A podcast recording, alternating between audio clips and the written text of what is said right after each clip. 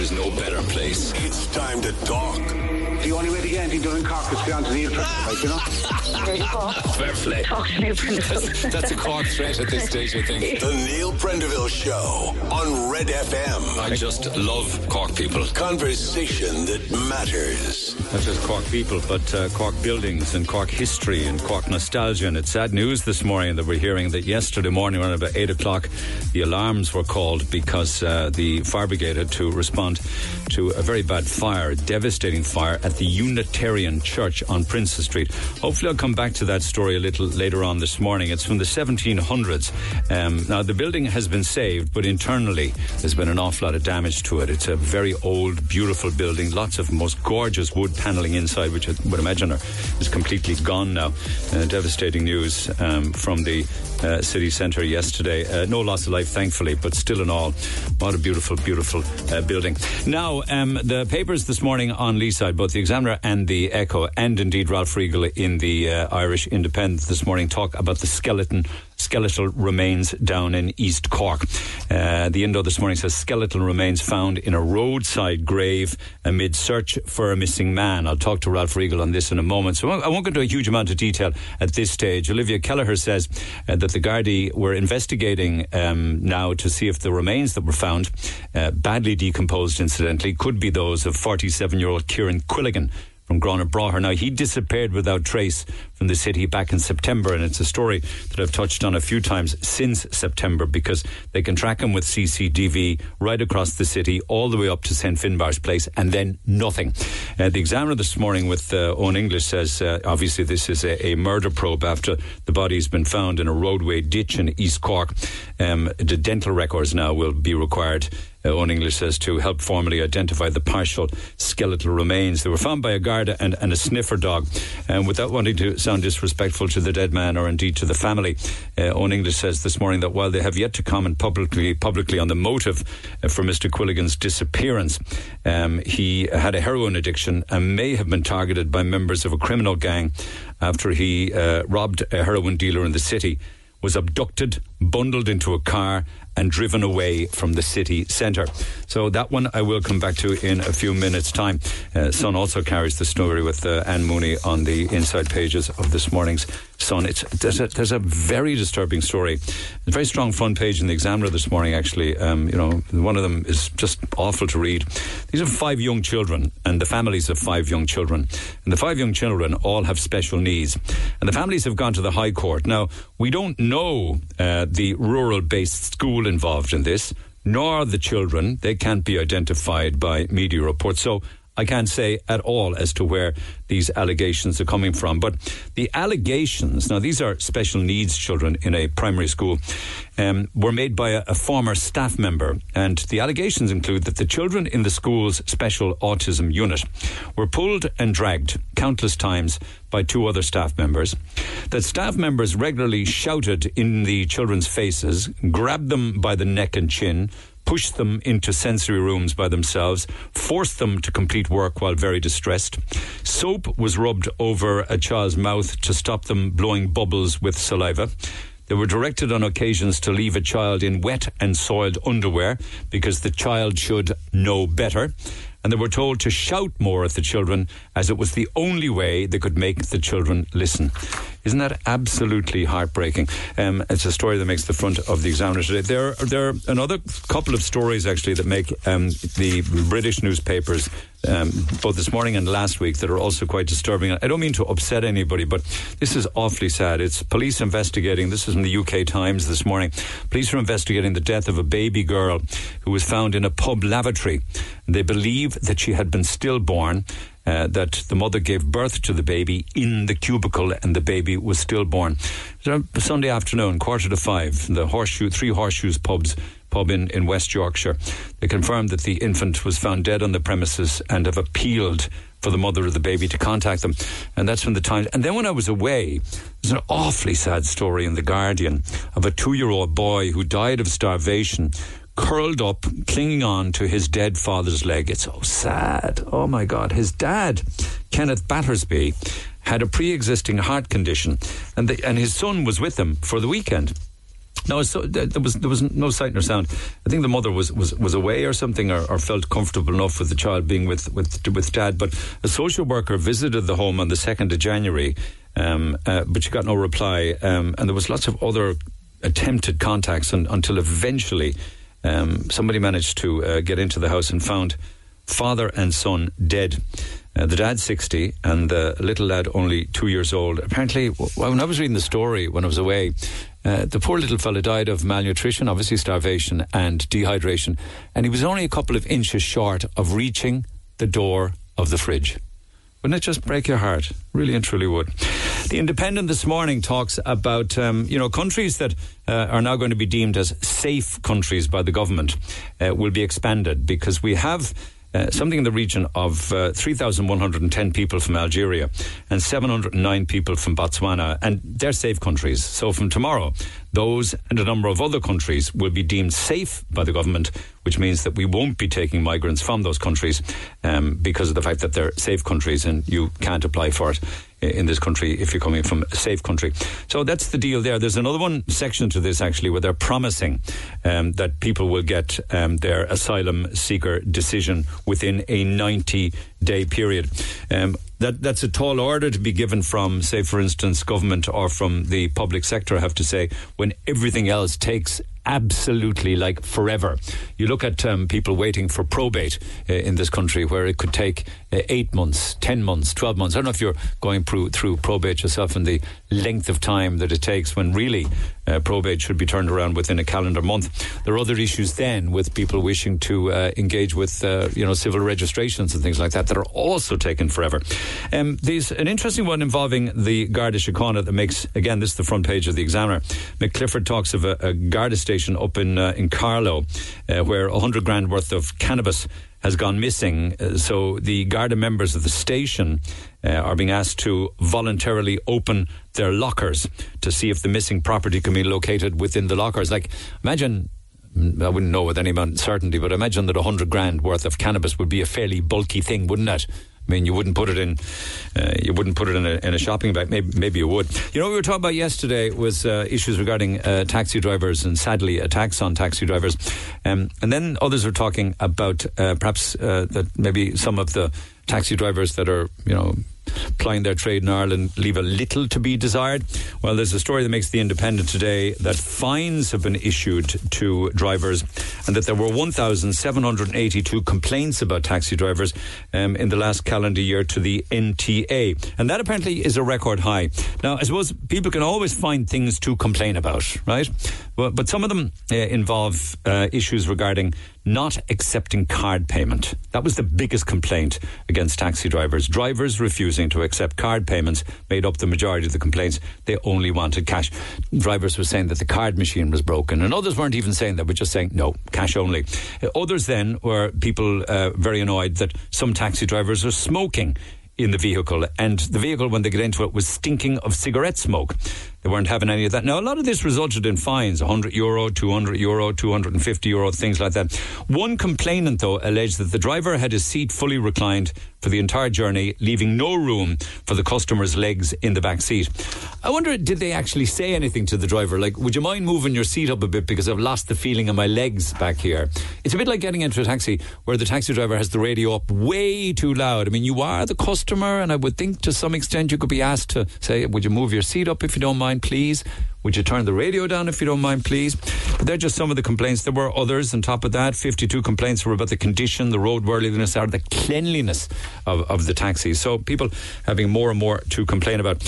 Um, we're never too far from complaining about RTE, and the front of the mirror this morning continues to dominate the rages of uh, their highest stars. And we did that yesterday. Ryan Tubridy was the highest paid, 515,000 euro, nearly just over half a million uh, from the public sector purse. The top 10 earners pocketed just under 3 million between them. But now that will change because as everybody, Tubridy's gone now, but the rest of the nine, uh, as their contracts come up for renewal, they will be capped at 250,000 euro. I mentioned that because in the front of a newspaper. But more importantly, the Mail this morning talks about the 2.2 million euro toy show, the musical fiasco.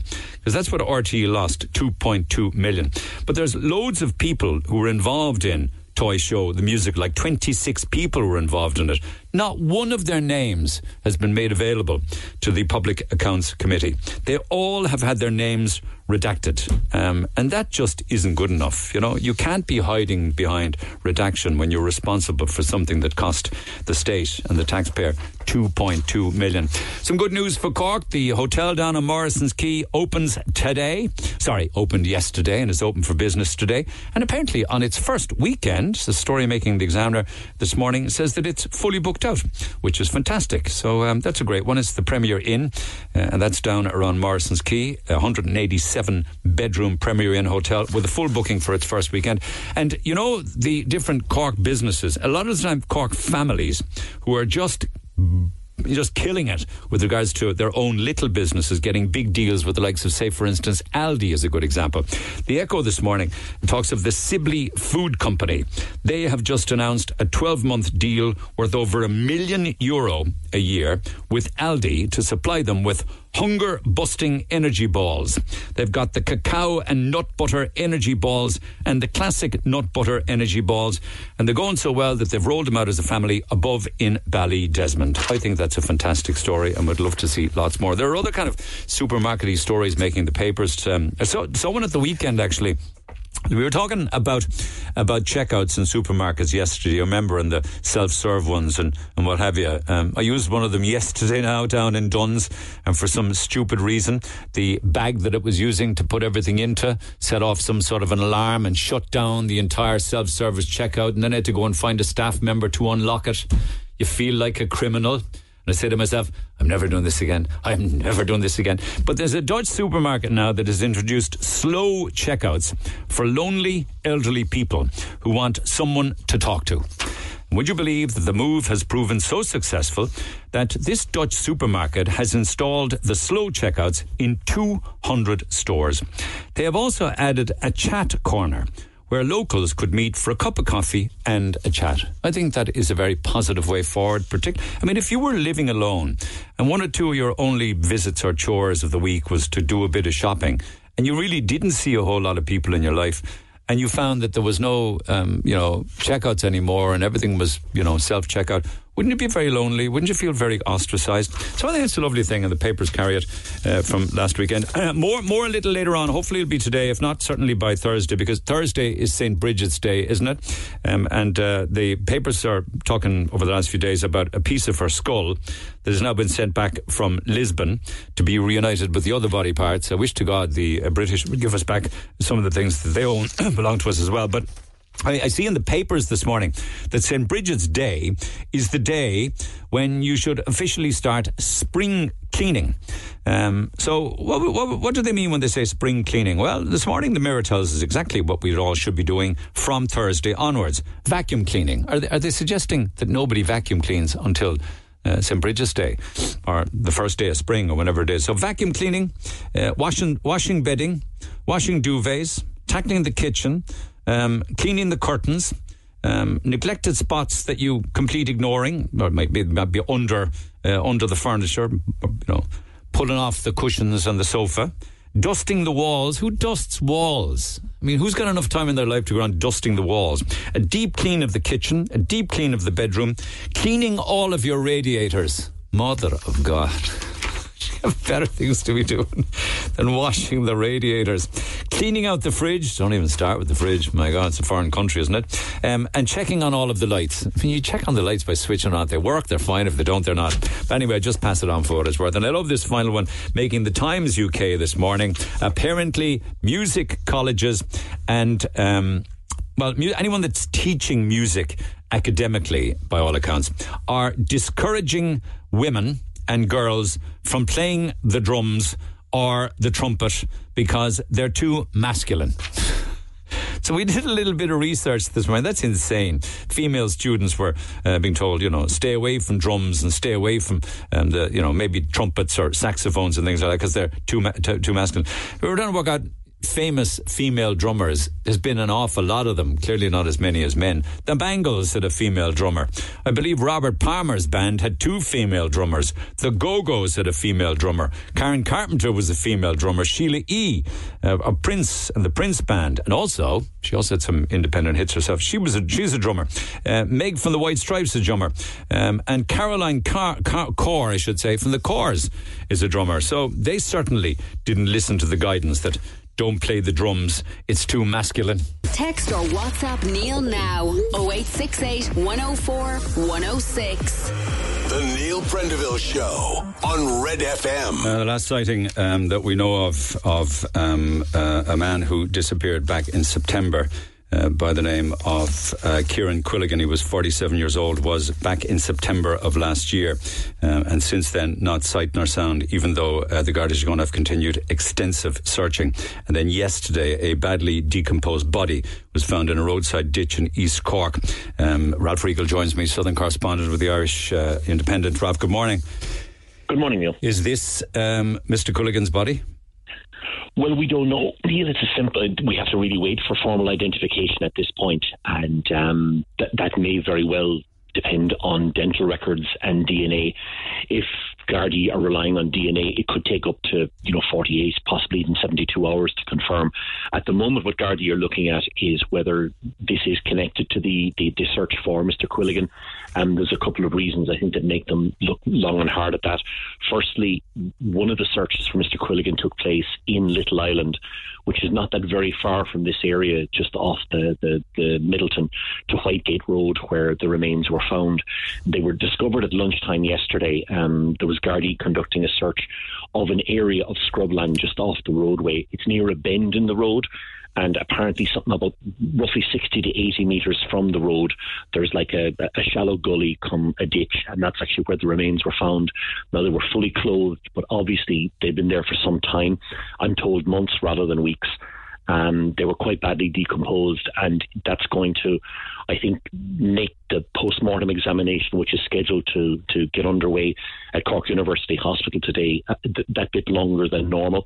And the scene was sealed off. There's a major forensic and technical examination of the scene. And as I said, the remains were later transferred to Cork University Hospital, where the post-mortem will be conducted by assistant pathologist, uh, state pathologist Dr. Margaret Bolster um, later today. Mm, so, way too early to uh, even contemplate cause of death then? Yeah, I mean, essentially, what the, the process will be that they will try and determine the cause of death. They will then try and determine the identity of the deceased, and that'll hopefully they'll be able to do that through dental records, which is a faster process than doing it through DNA. But they may actually require DNA as well. Um, certainly, I think the Quilligan family have obviously been very upset. They've been they've been very worried um, for Kieran since he vanished on September the first last, and now they had visited the scene in Little Island where there were searches conducted last year those searches yielded nothing. Um, and members of the family actually did travel to East Cork again yesterday. Oh, must be awful um, for them. Yeah. It, it, it's terrible. I mean, you can't even imagine what they're going through at the moment. Certainly, the, the, the are doing everything they can to support them. A liaison officer has been um, in contact with the family, and I think as soon as the Gardaí know what they're dealing with, they'll be briefing the family. Certainly, they're looking long and hard at this in terms of a connection to the, the Quilligan investigation because really from the get go, I think Gardaí were very concerned for the safety and welfare of Mr. Quilligan. Um, he was seen, caught on CCTV footage walking with the man from an address in Anderson's Quay through the city centre over towards Proby's Quay. September 1st, wasn't it? Yeah. Sept- that's right, yes, the evening of September the 1st. And the CCTV footage shows him entering a property in that area but it doesn't show him exiting the property. Now, it's believed that he left the property in a vehicle, and Gardaí, from the information that they have, they're very, very concerned for his welfare and for his safety, and that's why there were so many appeals for information on his whereabouts, and that's why there have been so many searches of areas where they think he may have been brought to. Okay, so that was September 1st from Sullivan's Quay up onto Proby's Quay uh, near St. Finbar's Cathedral and then into St. Finbar's Place. All of this in the space of about 45, 50 minutes, and then nothing after that. No, that's correct. Now, Gardaí did trace the individual that was seen on some of the CCTV footages with um, Mr. Quilligan, he certainly uh, assisted Gardaí. But in terms of um, Mr. Quilligan's movements after he arrived in the Proby's Quay area, uh, they've not been able to confirm anything.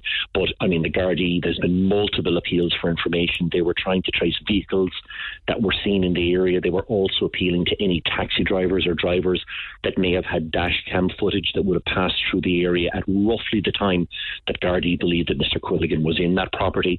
But but as I said from the very beginning, they were very very concerned for his welfare. Okay. Um, uh, Owen English this morning in the Examiner, I don't whether you wish to comment on this at all, talks about some kind of uh, possible motive, clearly criminal. Any thoughts on that? Yeah, that's one of the, the, the theories that, that the Gardaí are looking long and hard at, Neil. Again, they're they're being very tight-lipped about what they believe may have been involved in this. There have been a number of theories. Um, one of them was that there may have been some type of a personal issue. Uh, another issue is that it may have involved money. Um, but certainly they're they're concerned that some individuals may have had reason to target Mr. Quilligan. And now I'm told that depending on what happens in terms of the, the confirmation of the identity of the remains, Gardaí certainly have specific individuals in mind in terms of um, their investigation going forward. But really, they have to take it a step at a time. And the next step in this process is going to be identifying the remains that were found in East Cork yesterday and trying to confirm a, a cause of death. Okay, much obliged to you for taking the call. Ralph Riegel, Southern correspondent with the Irish Independent. Text 0868 104 106. Pick up the phone on 0818 104 106. We've got lots of calls, texts, and comments. Actually, I want to pick up on some from yesterday as well, if you don't mind. Call Neil now. 0818 104 106. The Neil Prendeville Show on Red FM. Morning, all spoke yesterday about the fact that they're bringing back Woolworths in the UK. I was asking you guys if you had an opportunity to, with a magic wand to bring back any Cork store or shop from yesteryear, what would it be? Lovely selection here. The Shilling Stores and Thompson's Cakes. This was a great text, actually, that was sent yesterday morning from Olivia, who was listening to me on the funicular going up to Montserrat in Barcelona with our friend Kay and listening to me with earpods. Great text. I would bring back Roches stores, everything in one shop, and fantastic staff, says May and Glasheen. Uh, Cuthbert's Sweet Shop on Winthrop Street or Woolworths on Patrick Street, says Finbar in Glanmire. Uh, one or two more here include. Um, planes, sorry, boats, planes, and trains toy store on Princess Street. Great memories there down through the years. Joe Max in the Queen's Old Castle. Any door you went in of the Queen's Old Castle, you would get the waft of the donuts being deep fried, or else planes, trains, and automobiles. Um, actually, I think that's the same one as the one above from two different people. The toy shop was a Pandora's box of toys and uh, made up train sets and a brilliant place with fabulous toys. We spoke yesterday of Football Crazy, that great little gem of a shop on Academy Street. Loads for Roches stores and the cafe. They also had the best coffee. Teasers in Douglas, plus the farmhouse and Duggan's Bakery. See how an awful lot of it has to do with um, food memories? I love that. I mean, one or two other food memories possibly would have been. Anybody remember Rocky's uh, on, uh, was it uh, Upper Cook Street there, just next to the old entrance to Victoria Hotel and Coco's? Great burgers in there. Used to open uh, and stay open very, very late. Uh, had its own little radio station there as well inside. And Rocky's Halpins would be another one. Um, I'd love if you need a bookshop on Oliver Plunkett Street came back. Talk about the art of conversation. John Coffey was the master. A terrific guy with a wealth of stories and info on Cork, its characters, musics, film, and books. I hope John is out there doing great. We all miss you, John. All the best, says Jess. Yes, he is one of the loveliest men you'd ever meet. I would often call in there just for a chat and a browse through the vinyl. Boy, he knew his city and still does. I hope he's hale and hearty, uh, John Coffey. Uh, one or two more here. Welcome back. I hope you had a lovely break. We didn't miss you at all because Mick was just great. I'd love to see Woolworths back on Patrick Street. It was the highlight of our trip coming up from West Cork if you were lucky enough to be taken up to the city. So keep them, keep those coming. Text 0868 104 106. If there was any business that you could bring back, what would it be? From yesterday morning's programme, and we shared the video footage from Evergreen Road in Turners Cross yesterday morning on the air. This lunatic driver driving dangerously uh, overtook. Um, by Korea Street Primary School.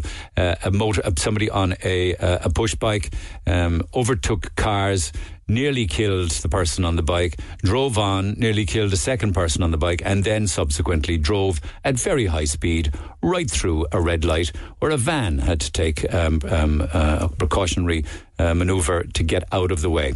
So um, we were talking yesterday uh, with regards to some people who sighted the car as it was driving along. Um, this morning, I can tell you that it's actually Emer's car, a first year nutritional science student at UCC. Her first car as well, I believe. Emer, good morning. Good morning. How are you? I'm Yeah. grand. So that's your Toyota Yaris with el- your end plates on it, driven by some lunatic who stole it, right? Yes, yeah, yeah, that's mine. Um, I was coming down for college there Sunday evening, and I parked up there in Douglas. And um, I'd say it was middle of the night there, about between two and three o'clock, that um, it was stolen. And yeah, got off the car. Woke up the next morning till about nine o'clock. I was going out the door for college. You know, I drive in and out, Yeah. and um, car was gone. You know, just in shock, like you know. How did they get in? How did they get in? How did they get into it? How did they? Did they get some kind of a fob or something or what? Well, the car was open, and however they took off and whatever, I don't know. So you know. Oh no, show- that's yeah, I know. They Yeah. just they, they literally sometimes just go around checking car doors. Yes, yeah, yeah. But um, yeah, no, it's it's it's hard to believe, but but yeah, look, they, they got onto the guard straight away, so so they're on it now, thankfully. Okay, so what did you make of the video footage yesterday when you saw the driving uh, up around Oh. um, Turner's Cross? Yeah, look, it's it's shocking to be honest with you, shocking to see that going on. You know, it's very dangerous. You know, could have caused two, three serious accidents there. So. Yeah, look. Hopefully, hopefully the guards will, will try to sort it out anyway. Has it been spotted in other places besides that video footage one around Turner's Cross, Evergreen Road? Um, a few people have been saying possibly Grange, and then the middle of the night, uh, Sunday night, they were out in Carrigaline as well, trying to, you know, they were going around to people's cars and driveways and whatnot. So, yeah, Oh my God! It's just it's just so annoying for you because you probably saved hard. Is your first car one four one W's? Yeah, yeah, first, yeah, yeah, that's it. yeah. What did you pay? You must have paid like five six grand for it. Yeah, yeah, about that, yeah. So, What, what, how you fixed for insurance? Is probably everything on hold now because the car hasn't been found. Is that the case?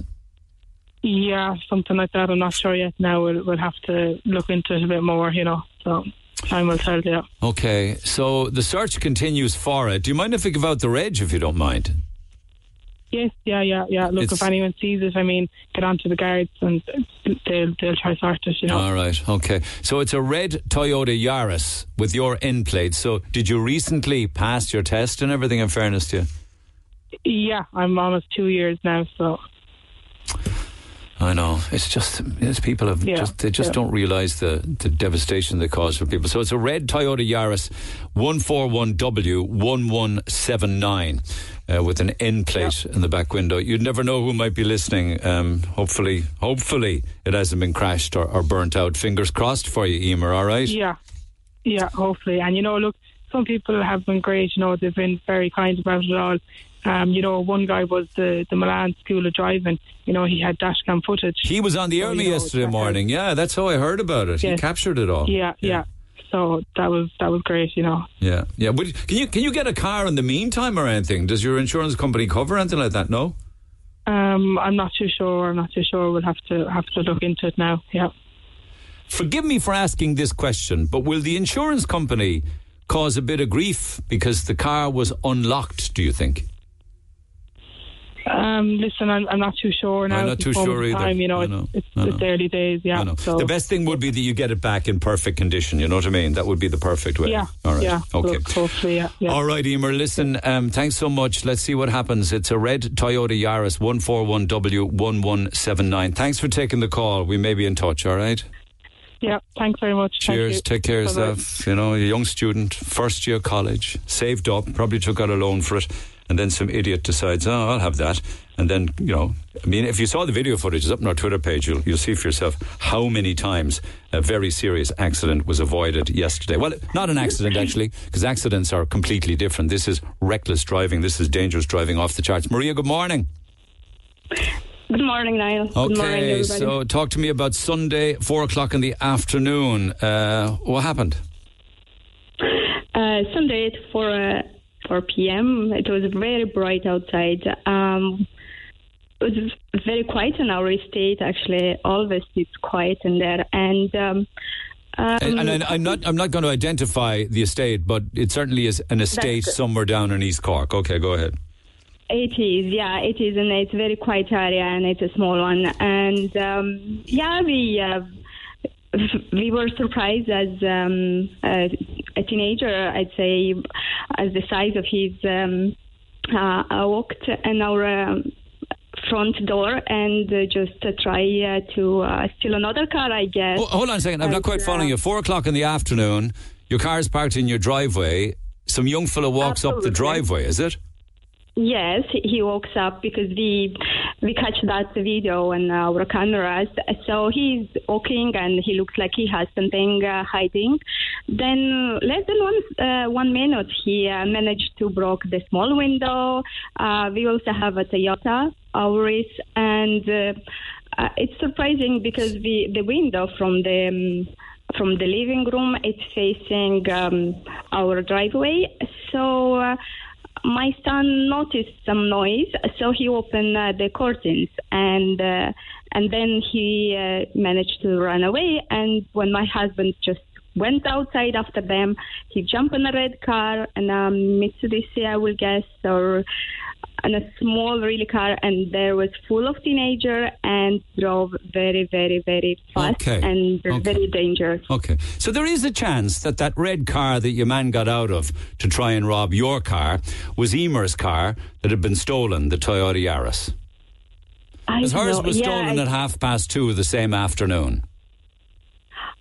Yeah, I don't know because. Um, No, I'm just, I'm yeah, only looks like suggesting. it, I, I, yeah. I don't, no, don't know for sure. I'm just suggesting. It can be. It can be the same group of people. It can be some similarity. I don't know. Looks like uh, looks like they're working around. So uh, and um, yeah, uh, I would suggest uh, to everybody to be careful and uh, because uh, luckily we were home uh, and uh, we uh, we managed to. To save our car, but the the the, win- the window were damaged, so we But will it- replace it's them. very brazen in broad daylight. You know, four o'clock on a Sunday It is. afternoon.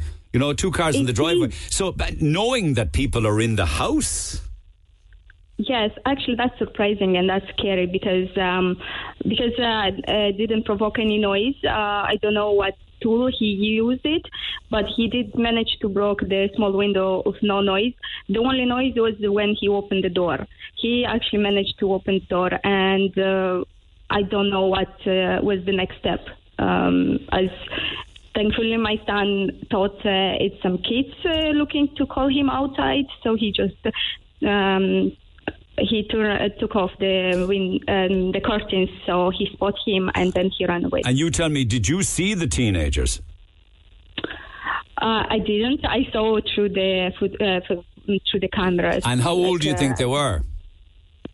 I will guess um, uh, less than 18. Okay, okay. 17, and uh, 17, looks 18. uh, yeah 17 19 dressed very well um, wearing the nike i guess they have you know family and parents and i would like to uh, also to increase the aware of the parents uh, when the kids coming back um, just ask it give the questions where they went what they did Yeah, but Because, you might be uh, asking those questions at two in the morning, but you're hardly going to be asking an 8, 17, or 18 year old, where were you at four o'clock on a Sunday afternoon? But I don't, I don't know because looks like you know, I don't, well that's because I also am a mom and I, you know, You'd you want to know where you your kids are know. 24 7. I know, I know, yeah, I know. yeah, yeah, yeah. All right, listen, thanks so quite, much. It's quite scary. Yeah, Yeah. it's quite scary. We have to be very careful and yeah, please do check the cars because you know. Okay, okay.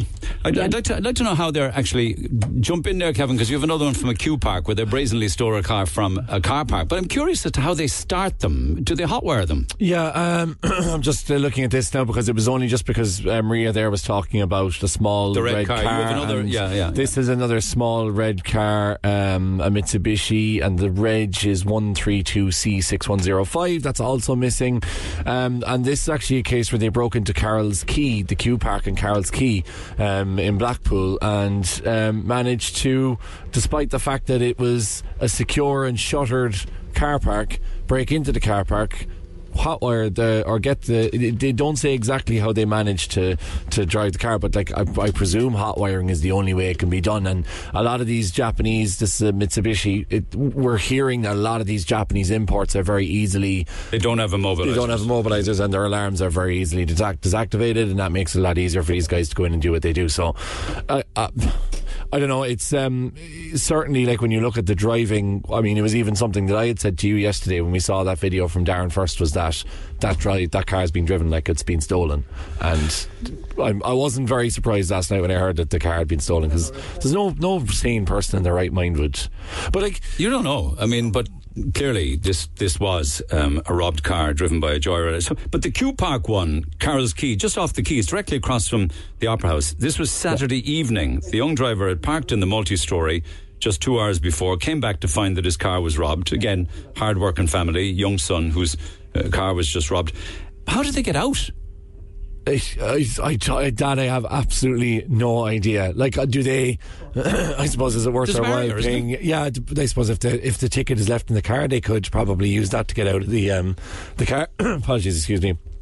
They could use that to try and get out through the barrier if somebody left their parking. You know, oftentimes if you if you're paying for a parking, you leave the ticket in the car, come back to the car, then go to the pay machine. Yeah. But I, I don't know. Is is the, is it is there some sort of contactless system in there that you can you can just scan out? I I don't know. I, I've never. I don't think I've ever used that that car park. It could be. You could possibly scan out with a debit card. Maybe with a debit card. Right. But uh, like I was looking at, we were walking down uh, the Douglas Road la- yesterday evening, um, right outside Reeveswood actually, and there were two cars racing each other down. This was around Douglas Road. down the Douglas Road Road, eight o'clock in the evening. Yeah. Literally two two abreast, one driving into oncoming Anything traffic. could happen. There could be a cyclist there. There could be somebody on a on a. There could be somebody on a moped. There could be somebody on an e-scooter. But that's like there was two of us there with the dog, and I thought that You're on the if, footpath. If yeah, if either of them had touched off each other, one of them would spear off, and we'd be into the wall in Reeswood, and you'd be hearing us about us in the paper in the morning. You know, it's just Yeah, I, right. I, it's crazy. we talked to Finbar. Finbar, good morning. Thanks for holding Finbar. Morning to you.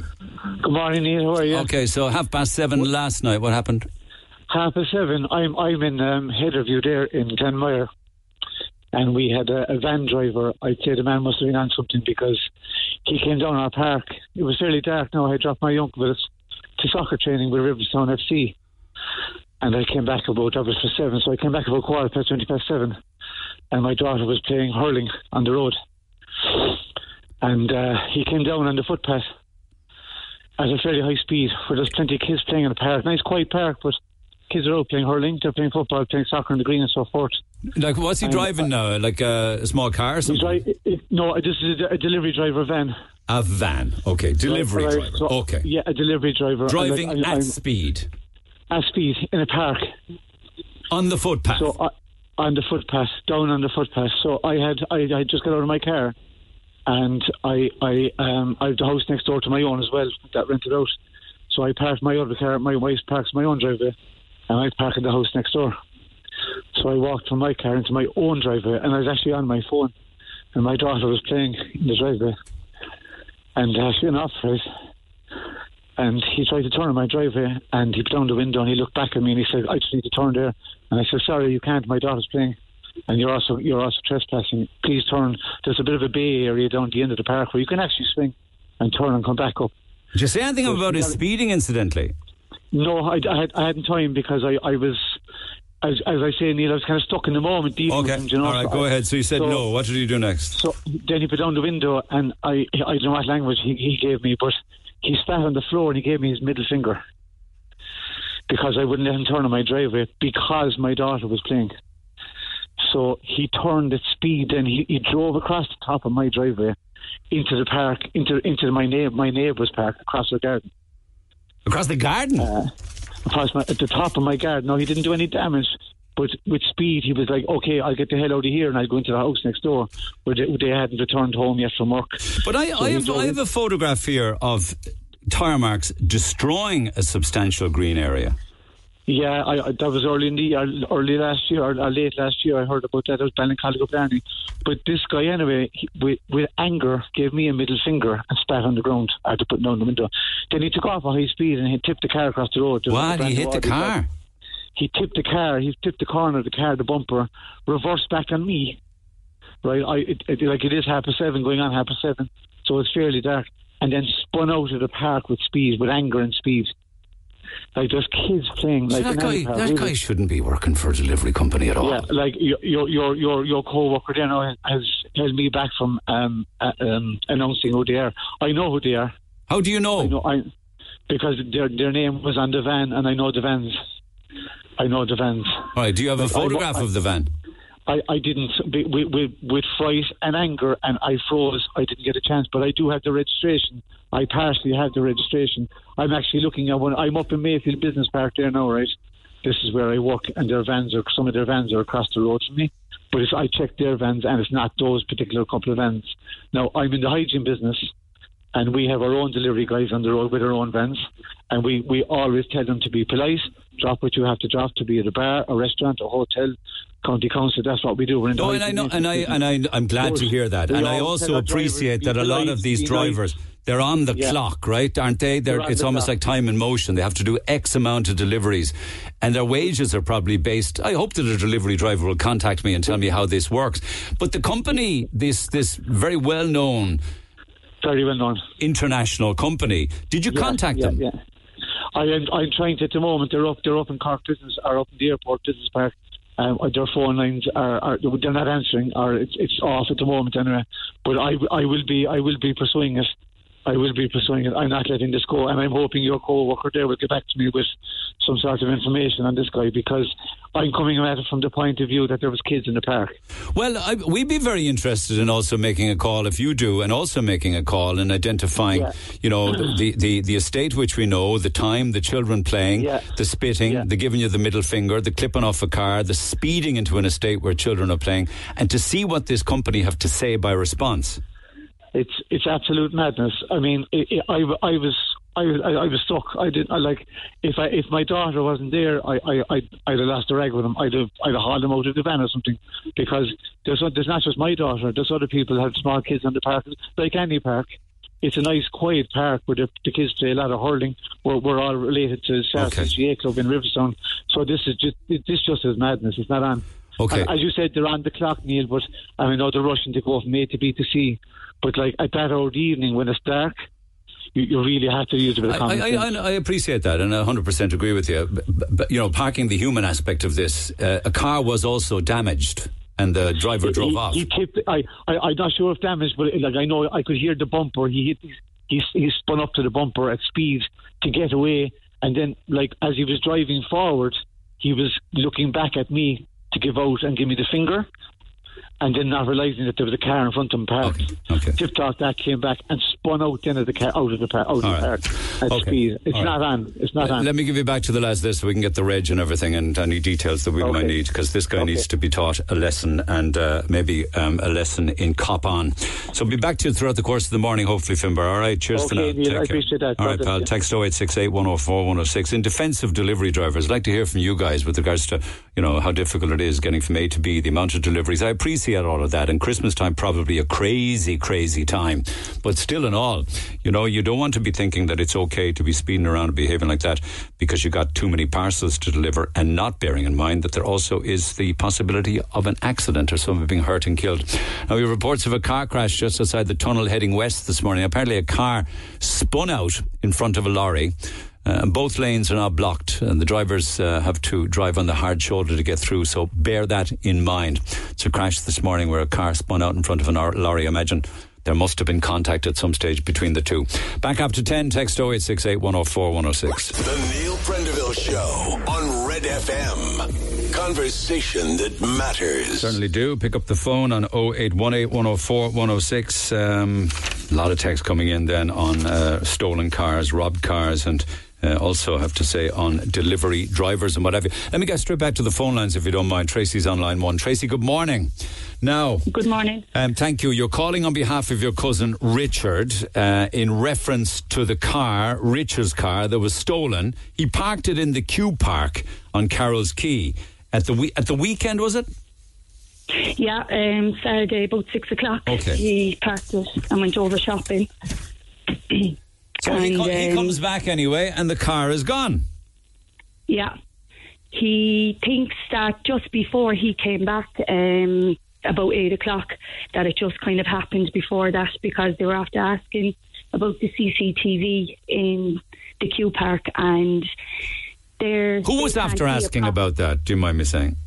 Sorry, Richard went down to the um, the car park and asked about the uh, the footage to see what time.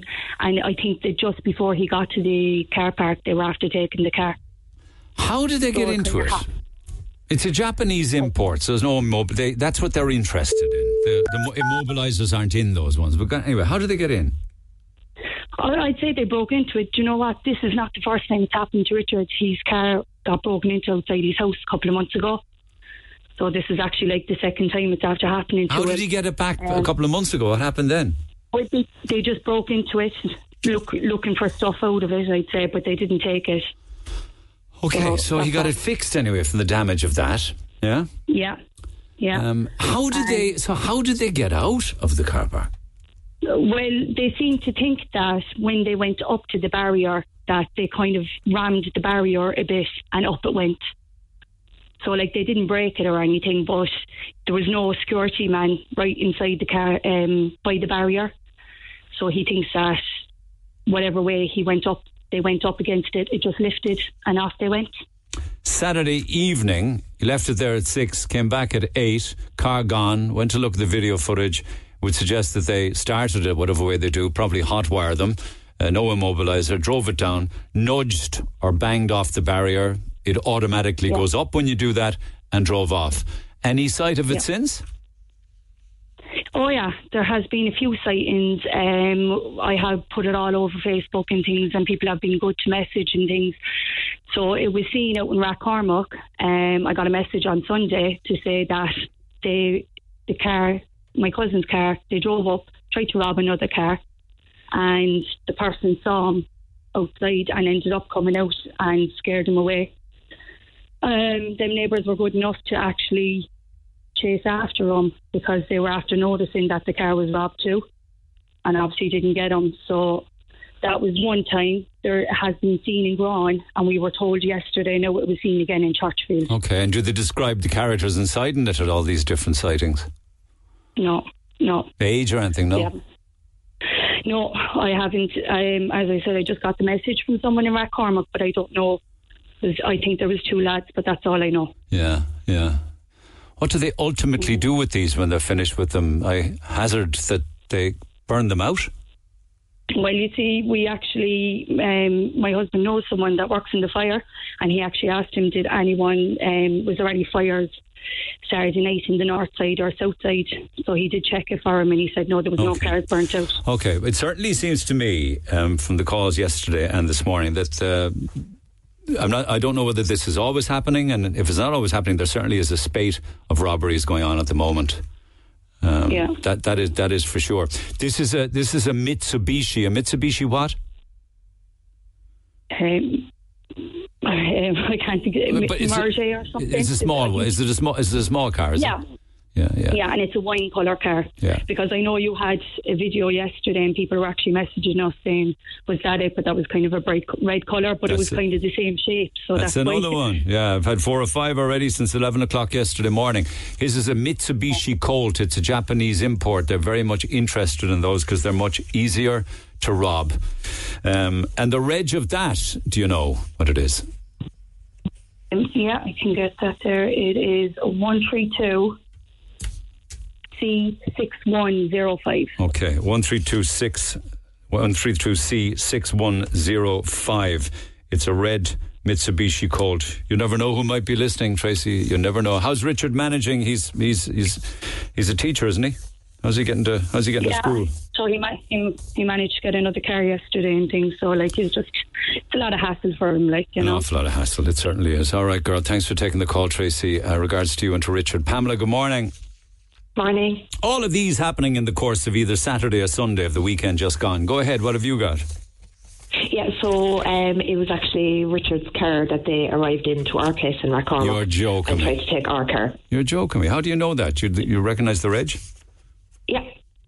So what Well, happened? We didn't actually get the reg, but we recognised the car. Okay, so this car. is what? Um, so this is on Sunday lunchtime, is it? Sunday at half one, yeah. Okay, so Saturday night they rob it. Sunday lunchtime they're up in Rathcormac. Trying to do what?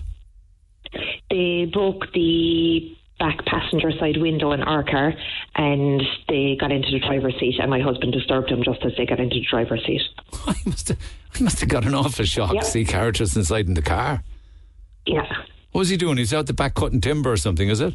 He was just out the back just he just happened to be out the back just bringing in the dogs, that was it. Okay. Well, and what happened next?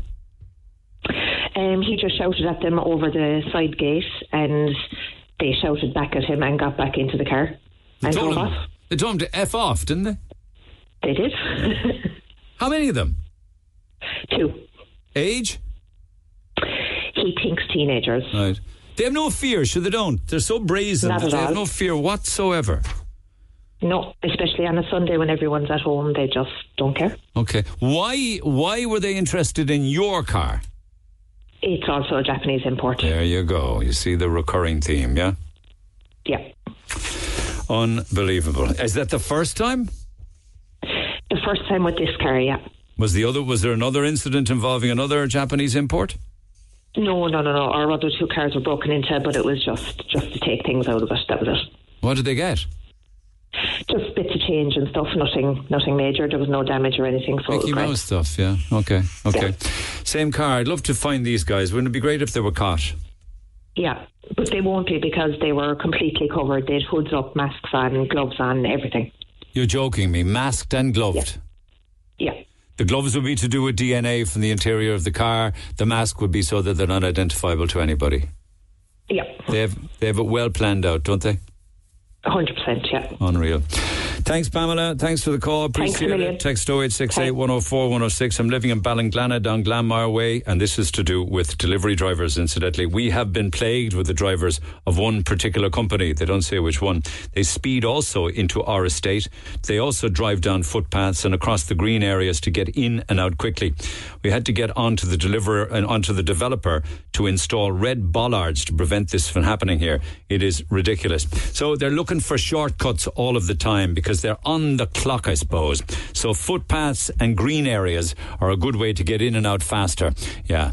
The places where people walk and children play, I get it. Call Neil now. 0818 104 106. The Neil Prendeville Show on Red FM. I have to calls in a couple of seconds. Uh, I can certainly identify the company involved in this incident out in Ballincollig. It's an Amazon van, one of the big Amazon vans, because I have, a f- I have photographs taken at the same time.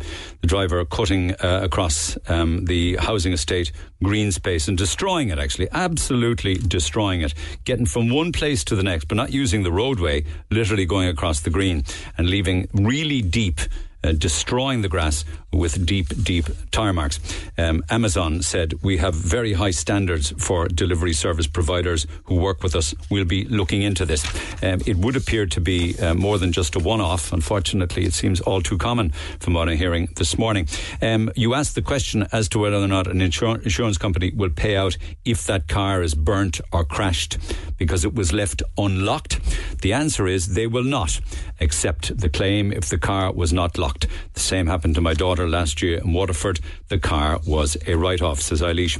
Uh, did you know that it's been happening in Kinsale? Last week alone, they got into over 10 cars in one estate alone.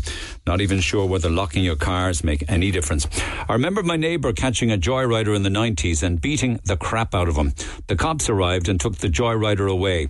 End of story. No claims and never ca- and he never came back. People need to stand up and protect themselves. These new Gardaí have their hands tied. You want to be very careful about doing that. I remember dealing with a story years and years ago about a fellow who um, gave some individual who was acting the maggot a kick up the backside, found himself in court because the family prosecuted. Be very careful. I wouldn't be putting laying hands on anybody, particularly if they're minors, because um, it may be a bit of old fashioned um, uh, you know, an old fashioned way of dealing with things, but it doesn't hold water anymore. You find yourself in court. Uh, the worst thing to do if your car is being stolen is to confront the thieves because you just don't know what they are carrying. It could be a screwdriver, a knife, you just don't know. It's safer not to intervene and ring the Gardaí. Just one or two more. If it's a Japanese import, they have no immobilizers, so they are normally hot wiring the cars. In Q Park, if you have an account, the shutter just opens when it reads your license plate and it charges you. Nice and easy for them to get out of it. Well, thank you for that. But would it, it would appear, from what I'm hearing, that in this case of the Q Park stolen car, they just bumped up or pushed against the barrier and it lifted. The Japanese import cars are targeted because they don't have the same theft protection in Japan because it's a minimum sentence of 10 years in jail for stealing a car in Japan. So nobody robs cars there and they don't need immobilizers. Japanese cars that are sold new here have all the relevant anti theft protection as standard. It's the second hand cars imported that don't but they target them all because they can't tell them apart, says Eric. Uh, one final one that man could have been nice as well to let him turn in the driveway. The delivery drivers are up against the clock.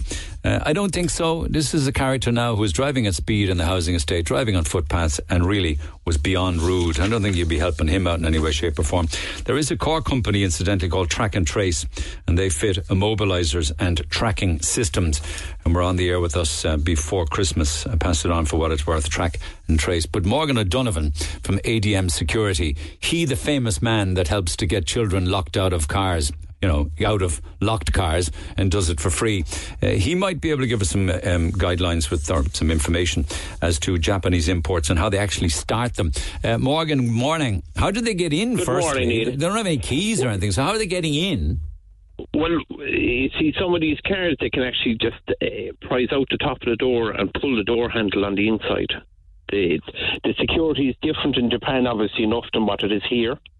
So, the, on the European directive, the, the security in the cars, the European cars have a higher. Um, the, the handles are deadlocked on the inside, so they can't be pulled. So, what they normally do if they're opening. Um, a stolen car, they'll or a, an import, a Japanese import, they'll prise out the uh, door frame Okay. and pull the handle on the inside. Okay. and then So- they'll they break the ignition basically and turn the ignition on with a screwdriver. How do they how do they break the ignition? With a hammer, you see, they do an awful lot of damage. You know, they'll they'll they'll hit down on top of the ignition and prise it out. So then you don't need a key to start it. You'll just start it with a screwdriver. So they smash So it, it- so it falls off yeah. the side of the It falls off.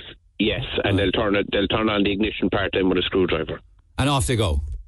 and off uh, away they go. And when all of this is happening, is there any car alarm going off or anything? No, you see, it all depends on the make and model. Like some some cars, if the door is open and it's not open with a remote, the alarm will activate, and it'll it, it, the horn will beep. Whereas some of the cars, they're not set up that way, so it's actually quite quite a silent theft. Are you surprised at the amount of them that have been reported on air now in the last 24 hours? Yes. But you see, it, it is a weakness. But in fairness, right, there's a new directive after coming out that any cars that's being imported will have to have an immobilizer fitted. So, like, so that it- means the dealer who's selling them will have to get that done before they sell it. yes, he'll have to do. He'll have to have that done. When? When is that going to come into place? It, it, it, it's actually, I think it started on the first of January. So if a car is an immobilizer, smashing, Yes. it, won't it won't stop them from breaking into the car, prizing the door open with a screwdriver. It won't stop them from smashing the, the ignition column with a hammer. It'll just stop them from starting it. It will stop them from starting it, and it, it, the insurance will actually uh, cover you if that's the case. It, like they'll cover the damage, but then that cre- creates another problem: is getting parts for Japanese imports. It can be quite difficult. What about a sticker, even if you do or don't, just saying immobilizer fitted? There's a chance they'll go on to the next one. helps. Well, look if if you if you have a sticker and if you get a red flashing LED light. And place it somewhere on the front dash of the car. That'll help as well. Okay, probably cheaper to get a system You know? installed, though. Do you think? It is, it is, yeah. Okay, like can I- like an average immobiliser is anywhere from 300 to 500 euro. What happens generally, but you're in the trade, when they're finished with the stolen car, what do they usually do? They normally just leave it. Do they? They don't burn them out or anything. Yeah, yeah, yeah. But it, like then the car has to be recovered. Uh, the guards will have to fingerprint and test it, and then it's released to the. It, it, sometimes they go to the panel beaters to be straightened up. So there's work to be done to repair the damage. There is like a, person who, whose car is stolen could be without their car for two or three weeks. Okay, so these carriages So that I'm hearing about, at least some of them, they're teenagers, right? Yeah. That surprise you, no? No, it doesn't. They've gloves on and they're they're fully masked up as well. Oh, well, you see, they're prepared. Do you know? But like, like eh, they're they're they're quite. Um, you see, they, they they have quite a good network.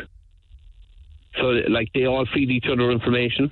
But this all started yesterday morning on Turner's Cross. See the video we posted on Twitter? He was heading for Yes. Evergreen Road. This lunatic in the red car.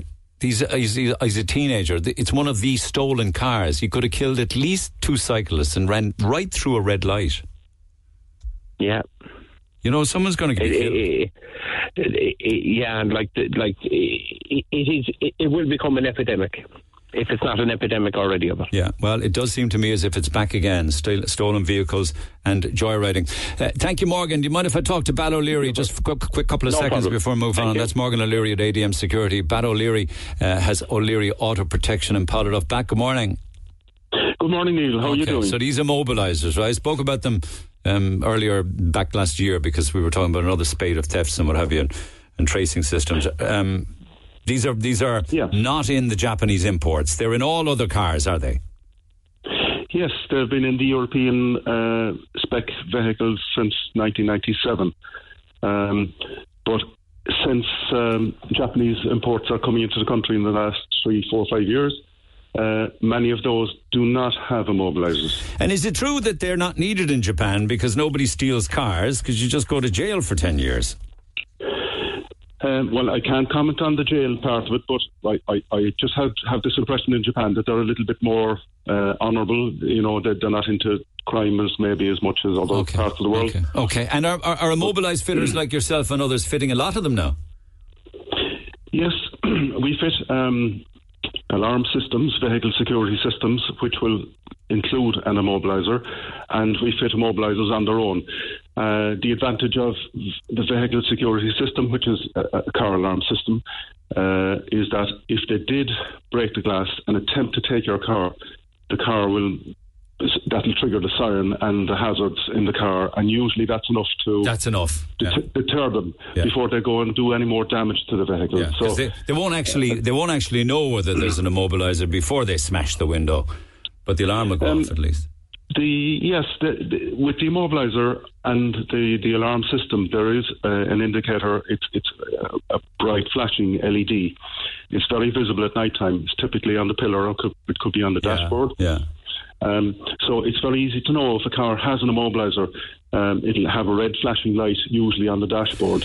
Have you seen Have you seen the damage done to cars by those that are robbing them?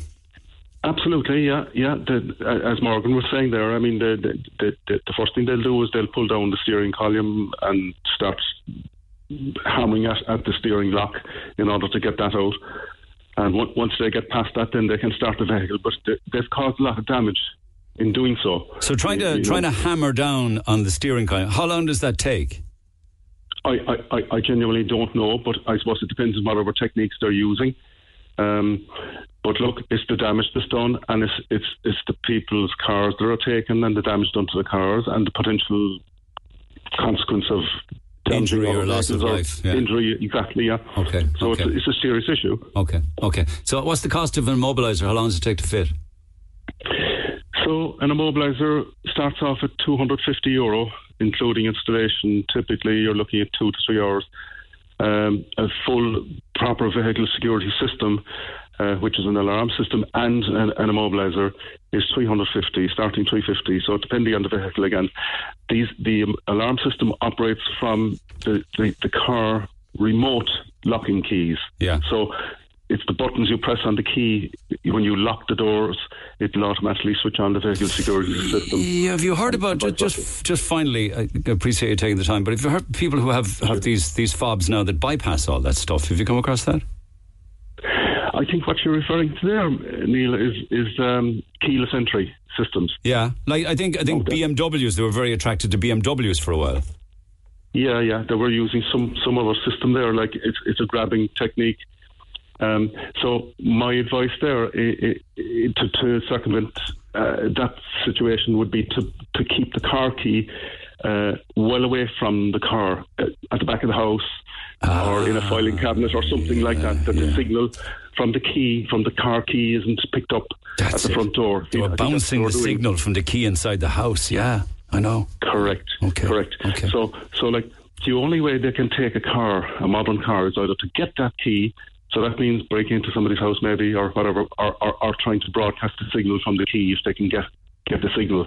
But look, eh, it's I, I, modern vehicles now are getting more sophisticated, so they're getting more security conscious as well. So, you know, every, s- s- uh, these things are improving. Yeah. i- i- for for the most part, you know. Okay, all right. I can see the attraction to Japanese imports that don't have an immobilizer. Thank you, Bat. Bat O'Leary, O'Leary Auto Protection, uh, 250 for the immobilizer, about an hour and a half, two hours, full system, in and around 350 euro. Text 0868 104 106, back after the break. The Neil Prendeville Show on Red FM. Conversation that matters.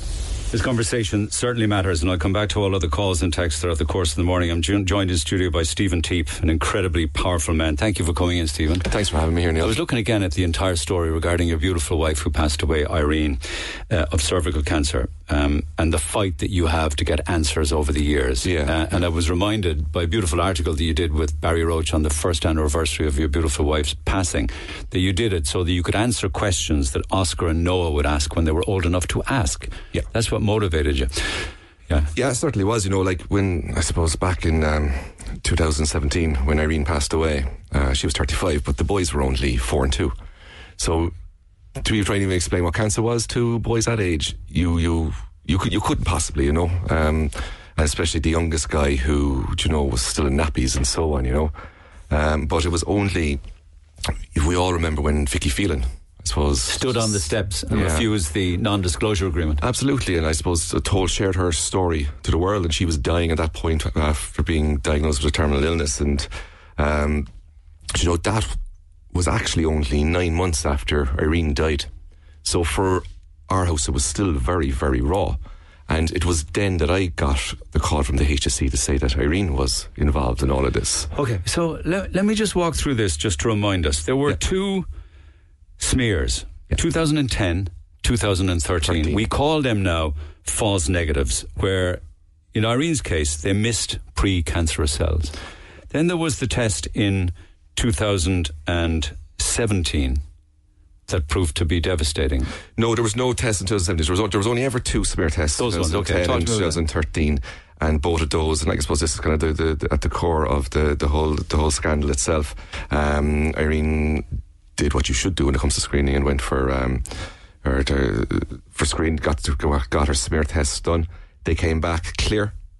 Um, called back again in three years' time. Um, Irene, after our first or our second boy was born, um, got diagnosed with cervical cancer, and it wasn't until the slides were reviewed after the scandal erupted um, that we found out that um, both slides were misread. So she did exactly what she was asked to do. She got the test in 2010, was told come back in three years' time, did that Yeah, correctly, correctly. um, assumed everything was fine.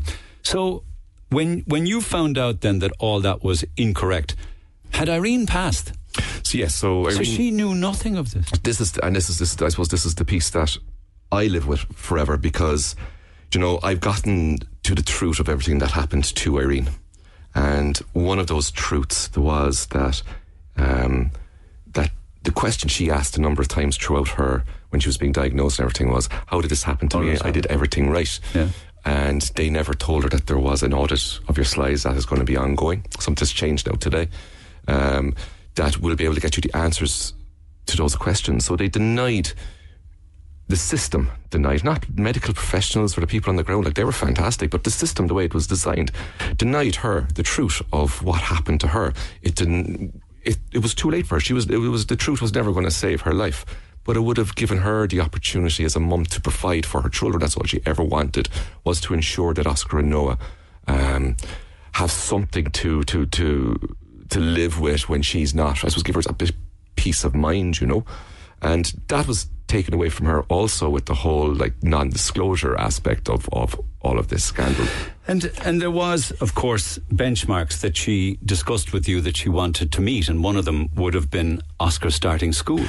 That's right. So um, it was on the 14th of July, uh, 2017. I'll never forget it that um, the consultant came to see us and said that you know we're stopping treatment, that the cancer is too progressive, and there's nothing that uh, we can do. Um, Irene was 35 um, when that happened, and we asked the question, so uh, what does this mean? How long do we have?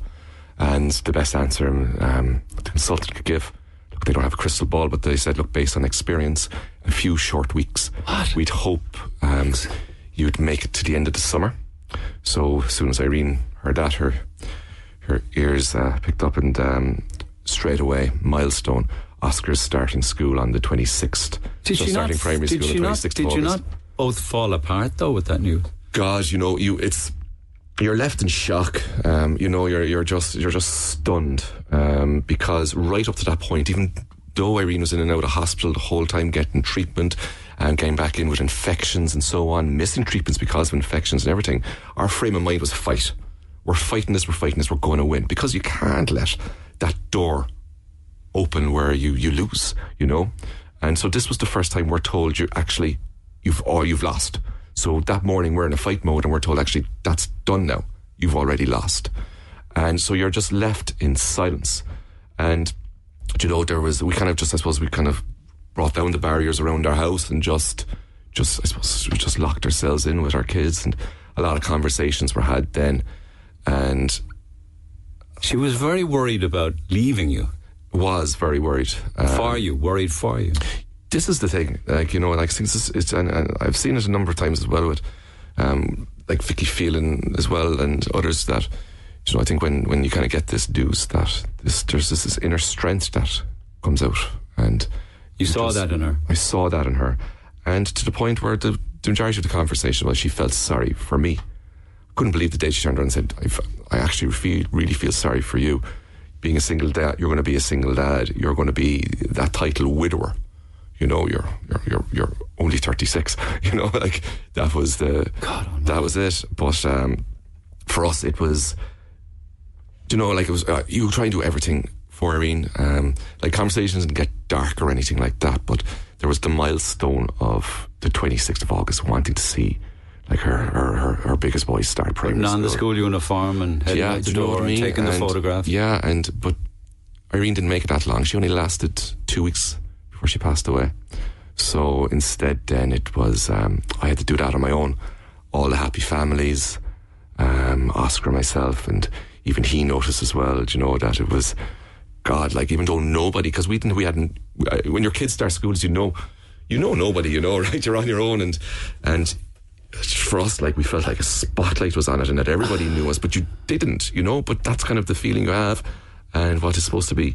You're still trying to do the photo at the front door with the school bag on, leaving, but you know, I know. fake smiles and so on. But how did you explain things? I mean, Noah would have been way too small, but Oscar must have been asking questions. So the Irene passed away during the night at home, and um, so the boys were asleep. Um, and um, she Irene got taken away early morning. So by the time the Oscar woke up, Irene had passed away and had been taken away.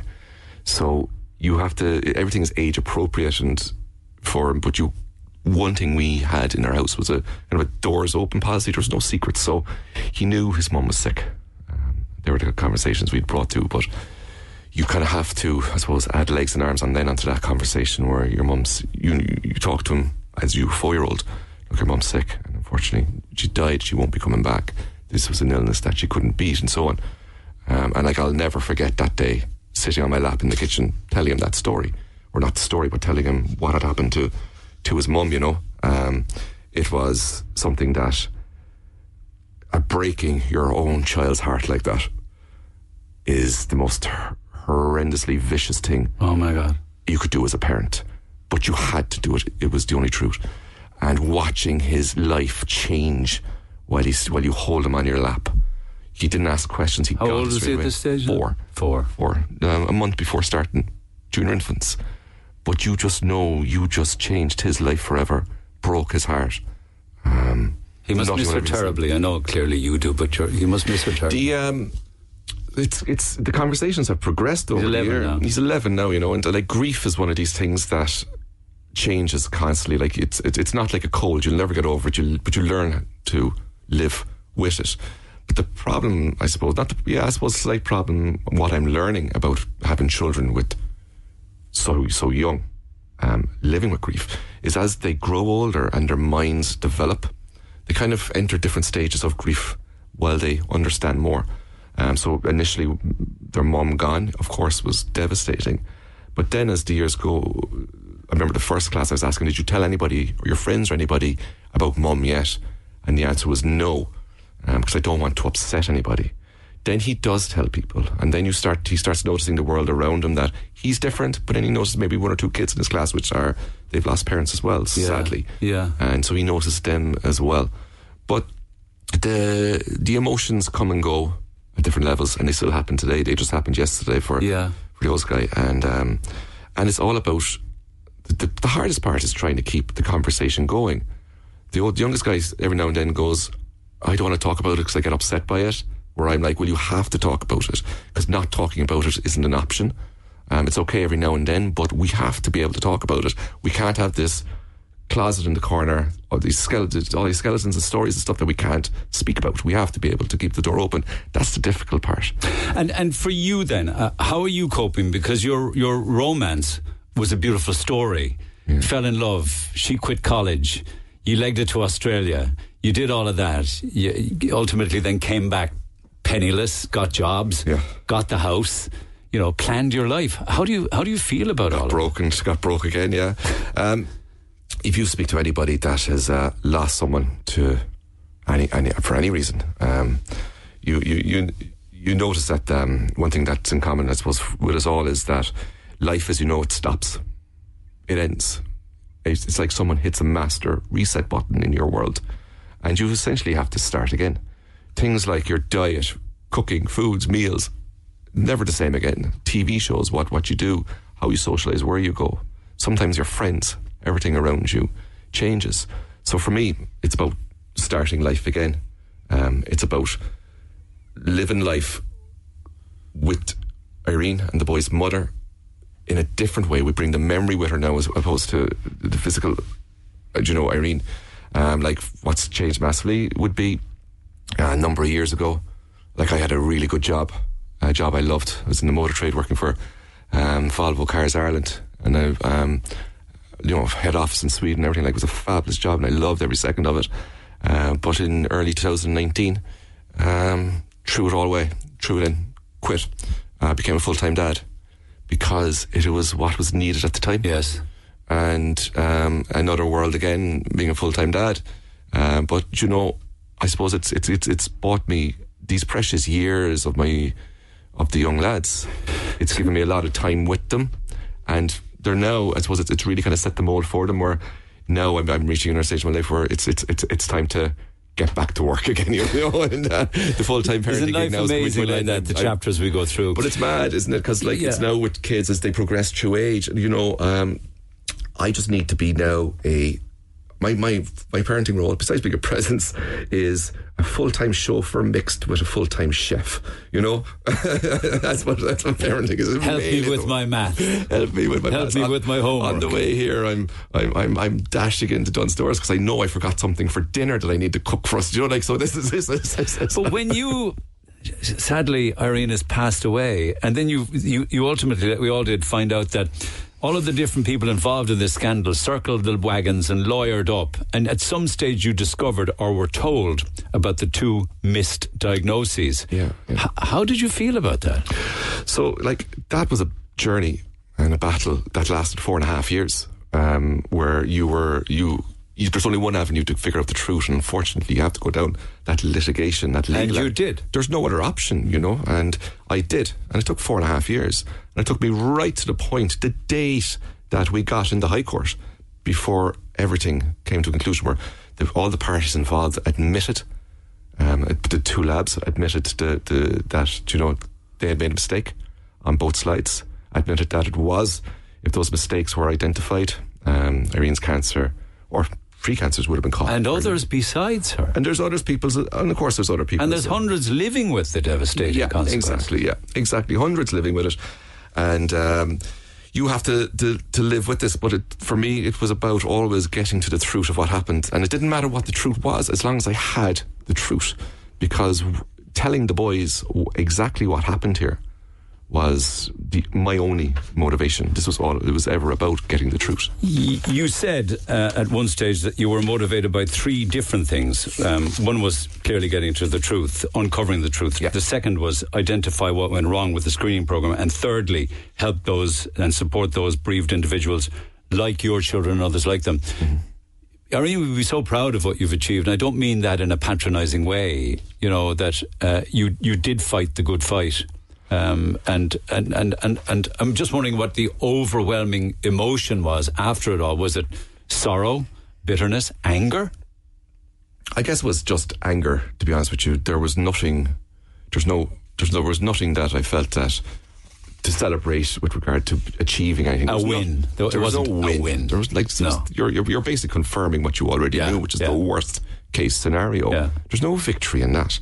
Um, the, I suppose the only what there's an element of satisfaction, and the element of satisfaction for me was preventing those who didn't want to tell the truth um, from from not from, from from not telling the truth. So forcing them to to to come clean, and that was the satisfaction of it all was. So there's an element of satisfaction, but I suppose the overwhelming um, emotion certainly is anger because you can't change any of it, and it's the worst case scenario. It's the worst news, and it's the news now that you know I've had to start talking to the boys. The old my oldest chap now is eleven. You're kind of you're kind of talking to him about it now. And as he gets even older, he will ask more difficult questions, which, forgive me for suggesting, you will now be able to answer. He'll be asking, Dad, what did you do when you found all this out? Exactly, and like that has happened where he has. Um, we like a few months ago now, and he was getting upset because I was just thinking of his mum, and he was discussing. He was he was talking about you know,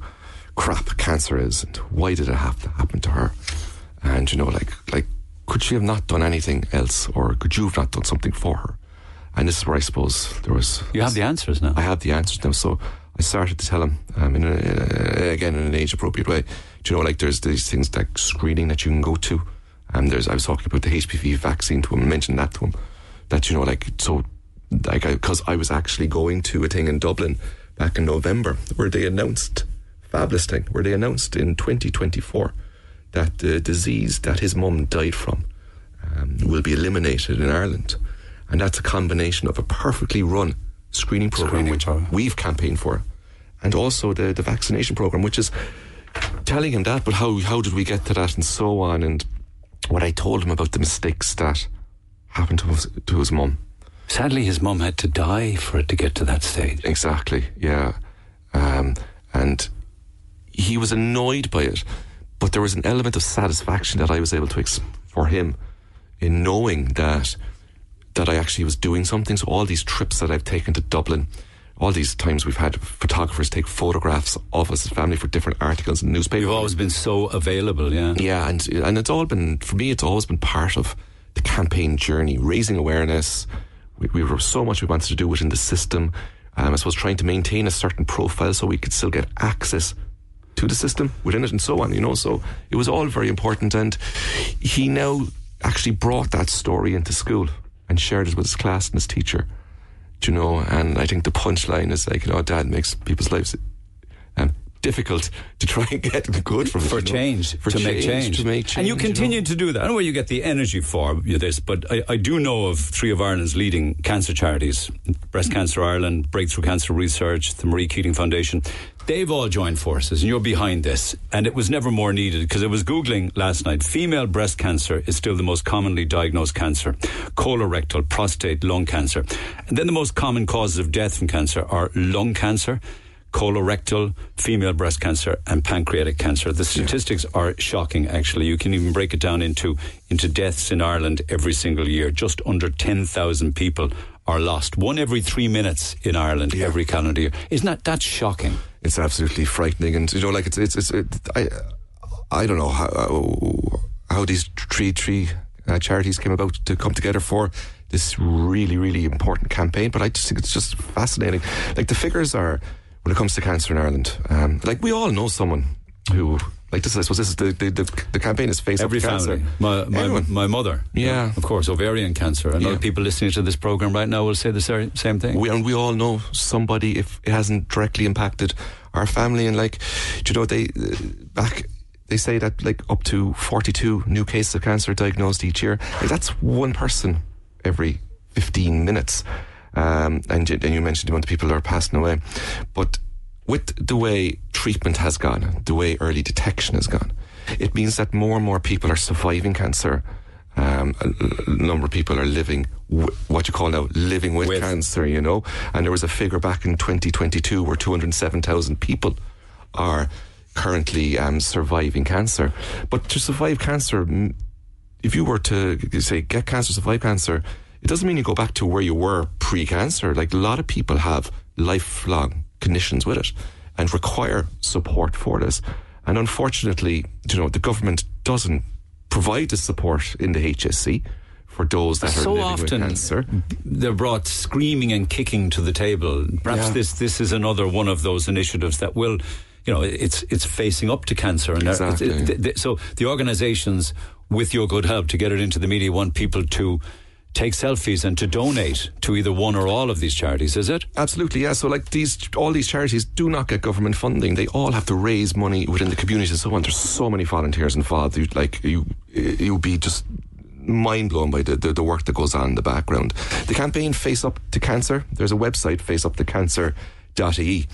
And what you do is you just, just log on, um, probably on your phone, take a photograph, and you make a donation, um, and they'll send you back a picture with the the Face Up the Cancer logo on the bottom of it. That uh, photo is uh, going to be sent to these charities where they're going to, at the end of the four week campaign, put a mosaic together with a, with all these different um, photographs, these selfies. They're going to put the pictures together, which is going to look pretty cool, and um, they'll send it back to you. But they're trying to reach a million people, get a million. Get a million. Is uh, it active now? Has it begun now? it's begun now. Uh, The, the, the, the website's up and running. Um, World Cancer Day is the 4th of February, so is. it's it's aiming for that also. Um, and, you know, like it is very important. Like the, the research that two of these charities do are just. So will, will that be will that be the the four week campaign to take the selfie and donate what you can afford? It's what you can afford, absolutely, yeah. Um, donate what you can. Um, you know, there's a, there's an option to, to, to put in whatever amount you want, or you know, face up to cancer. Face up to cancer. Dot ie. Will you ever rest? Do you think? Do you, will you ever say I have done enough? I don't think so. Look, my boss, uh, or my old boss, Tony, um, when this when th- when this all happened, and I was asking for a, a bit of time out of work to um, to go to a couple of meetings, he was like, "Look, no problem at all." Um, he says to me, "Your voice is limited. Um, while you have it, use it." I'm very conscious of that. Like I'm always forever grateful to people like yourselves who are willing to give us these platforms to to I suppose to increase the volume in our voices. But do you know, my voice, I'm sure, my story, it'll die down eventually. And um, but while it while it's not, and while I can do some good, and while you know, there's so much important money to be raised for fantastic charities like the tree we've mentioned. Then you know, of course, I'm I'm going to keep going. Yeah, I wish you the well. I wish you and your beautiful sons, Oscar and Noah, all the love in the world. I'm so I'm I'm in such admiration of what you've gone through and you continue to do, and you're just a wonderful father and a terrific human being. Thanks for popping in. Thanks, Neil. Appreciate it. Text 0868 104 106, the great Stephen Teap. Back after 11. Text or WhatsApp Neil now 0868 104 106. The Neil Prendeville Show on Red FM. Kind words coming in for uh, the very, very likable Stephen Teap. I send all my love uh, to this man and his kids. I'm so sorry for what happened and what the state made him and his family go through. The loss of his beautiful wife and mother, Irene. His beautiful wife is with them every day. Uh, morning, Neil. If Vicky Phelan had signed the disclosure order you spoke about, the nation may never have known about this horrific scandal. The HSE did their utmost to cover it up. Uh, the CMO at the time, Tony Holohan, was also complicit in this, along with many others. Yet he was made a hero during COVID. We now know uh, the mistakes were also made during this period and that lives were lost. May Irene and Vicky and all of those other ladies rest in peace. Apologies, I can't come on the air, says Sean. Thank you for those texts, and uh, I will read out some more of them. You can text 0868 104 106. I clearly, I clearly upset people from time to time. I don't mean to do it intentionally, but it does happen. Uh, an unsigned texter says, I listened to your show last night, the podcast, and I heard you remark on how you paid 22 euro for a coffee and a tea and a croissant in Dubai. Incidentally, I didn't pay it, my wife did. Anyway, uh, well, considering you must have about half a dozen holidays in the past 12 months, if you can afford all those holidays, and good luck to you, then you can certainly afford 22 euro for a snack. I haven't had a holiday in a few years now because of family circumstances, and I don't really need to be hearing about yours. Thank you very much. Now, bearing in mind, and, and, I'm sorry for your circumstances. I don't know exactly what they are, but I am sorry that you're in circumstances where you haven't had a holiday in a few years. I do really um, um, feel for you in that regard. Uh, but there were texts yesterday from people who were actually saying, you know, what was Thailand like? How did you get on? We're going there. I'm heading there in March. I was thinking of going there. What's it like? And now you've got me inclined to just shut up about it. And I had planned on talking a little bit about it, but you're clearly very upset about me bringing her up because you haven't had a holiday. So I'm thinking I just mightn't even bother. But anyway, you never know. Text 0868 104 106. I'll, start, I'll come back to other texts throughout the course of the morning. Um, I also caught up with uh, Chef Ryan, who won um, Hell's Kitchen 22 over in America. Uh, I want to get that done. But started the program this morning telling you of a devastating, devastating fire in the city centre on, on Princess Street, the Unitarian Church. I visited it once or twice. It's in beautiful grounds, but the interior of it is absolutely gorgeous, or at least it was. It was built and opened in 1717, and it got badly, perhaps even destroyed by fire uh, yesterday morning. And imagine those involved in the church, including uh, the minister at the Unitarian Church, a good friend of mine for many years, uh, Mike O'Sullivan, must be absolutely devastated. He joins me by phone. Mike, good morning. Good morning, Neil. Um, you're lucky because I have had a holiday. I'm glad. I'm glad. And everybody should. Don't get me wrong. But you've gone from a holiday to a nightmare scenario. What's the damage yes. like, Mike? Um, the building itself, as in the four walls and the roof, Neil, um, are sound. Okay, they're sound. Uh, it's um, one half of the interior of the building um, has been very, very badly damaged. Any said. idea what caused the fire? Is it too early, I wonder? It is, Neil. It is too early. Yes, yes, yes. It is too early. When you when you, did you get the you got the news early yesterday morning? Clearly went to the scene on getting the news, did you?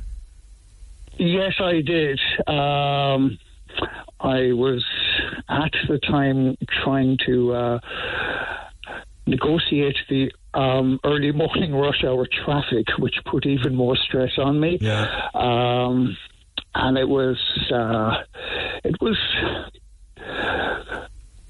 surreal to be honest. Um, and if I'm honest, I stood in uh, the church courtyard and uh, I cried. I can imagine. I cried. I can imagine. I did.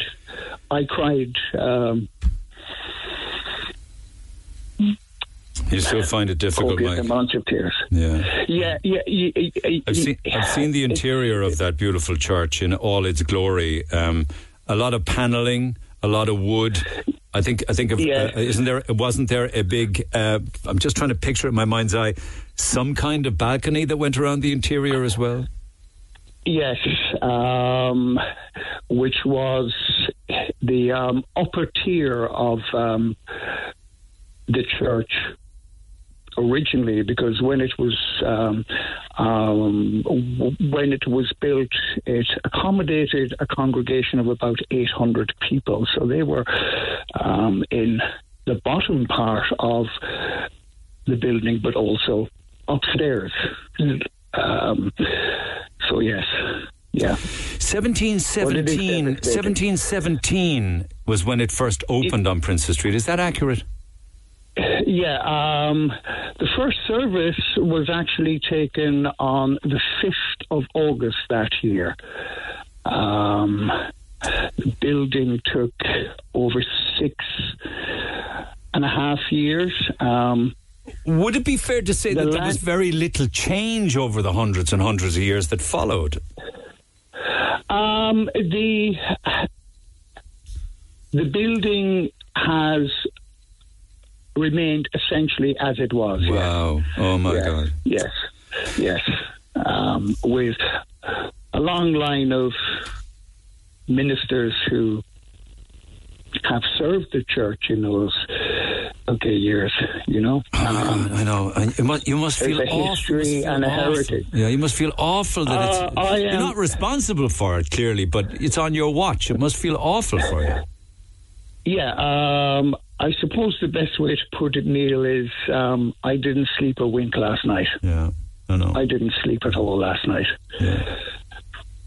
You know, but I, I, I, I, I, I, I have to thank the people of Cork and across Ireland and the UK and the US the outpouring of support um, has been humbling, really, to be honest with you, Neil. It's been humbling. Like, I've been reading the messages, I've been reading the emails, and uh, it has also brought me to tears, really, to be honest It's with you. Reading the messages, reading the love, the support, the goodwill for our church and its ethos and our work has been very, very humbling. You did Very, very Unitarian, the Unitarian faith. Was it a breakaway from Presbyterianism, um, or is it Unitarian kind of encompassing all faiths and none, perhaps? Um, the modern day church would be yes, yes, that that that that uh, the concept of what we call God uh, is the great unknown, really, to mankind. You know, it's the great unknown. Um, we can have our different thoughts and our different theories um, and images, but at the end of the day, the great unknown to the human race is this entity that we call God. We have conquered our planet. Um, we are exploring space. Uh, we have landed on the moon, with Mars and everything else, but still, this entity, this thing that we call God, is the great mystery to mankind. It's the great, the great mystery. And if there was a time when there could have been upwards of 800 people in that relatively small enough building, what what are, what's the congregation size like now? It's um, healthy and we're growing, and we also broadcast our services on um, online, and we have many many people watching Sunday service from around the world. Really, to be honest with you, as far as away as Hong Kong. Um, How will you What now? how- do- How will you? Pardon me for cutting across you, but I know there's You're been a huge. Outpouring of support, as you say. But how do you hope Yes. to continue? Then, do you now need to at least temporarily need to find a new place to worship? Yes, yes. Uh, uh, um, um, uh, church and the work of church, which is always about people, um, is actually more than a building. Okay, so it's very tragic. This is very, very sad, but we have hope, we have faith, we will work hard, we have had offers, and we will be back. You know, um, I will be actually broadcasting service this Sunday from my house online. The work of the church won't stop. But yet, unfortunately, it won't be. It won't even with the best will in the world from insurance. It won't be possible to put it back into the beautiful interior that it was for hundreds of years. That's so sad. Uh, um, there will be hard work. There will be blood, sweat, and tears. There will be commitment. There will be hope. There will be faith, and we have all of those. We have all of those, Neil. Yeah, and so we much have all of history. Yeah, I was So reading Father history. Mathew. Father Mathew signed the temperance, agr- temperance agreement, um, you know, abolishing or encouraging people to give up alcohol in that church in 1839. Yes, he did. Yes, he did. Long, so long it, it, it is laced and interwoven with the history of our wonderful city. Um, it is a part of its heritage. It's a part of its landscape. Um, the stories um, of lives of people in our church. You know, people got married, people grew up there, people were buried from there. Journeys were actually taken right throughout lifetimes with our church, alongside our church. You know, like very and that sad. Will. Yes, yes, it is. Yes. it's a shock, and I'm still in a state of shock. To be Well, I appreciate you coming on. It's, it's yeah. still so raw, but uh, listen, I want to wish you, and I think everybody wants to wish you the very best of luck with the comeback. Well, that is really, really kind of you, Neil. You're a good bloke. We have been friends for for many, many years. You're a good bloke. You're too. Yeah, You're too. yeah. Mind yourself, Mike. Yeah. Look after yourself. Thanks now. a million, Neil.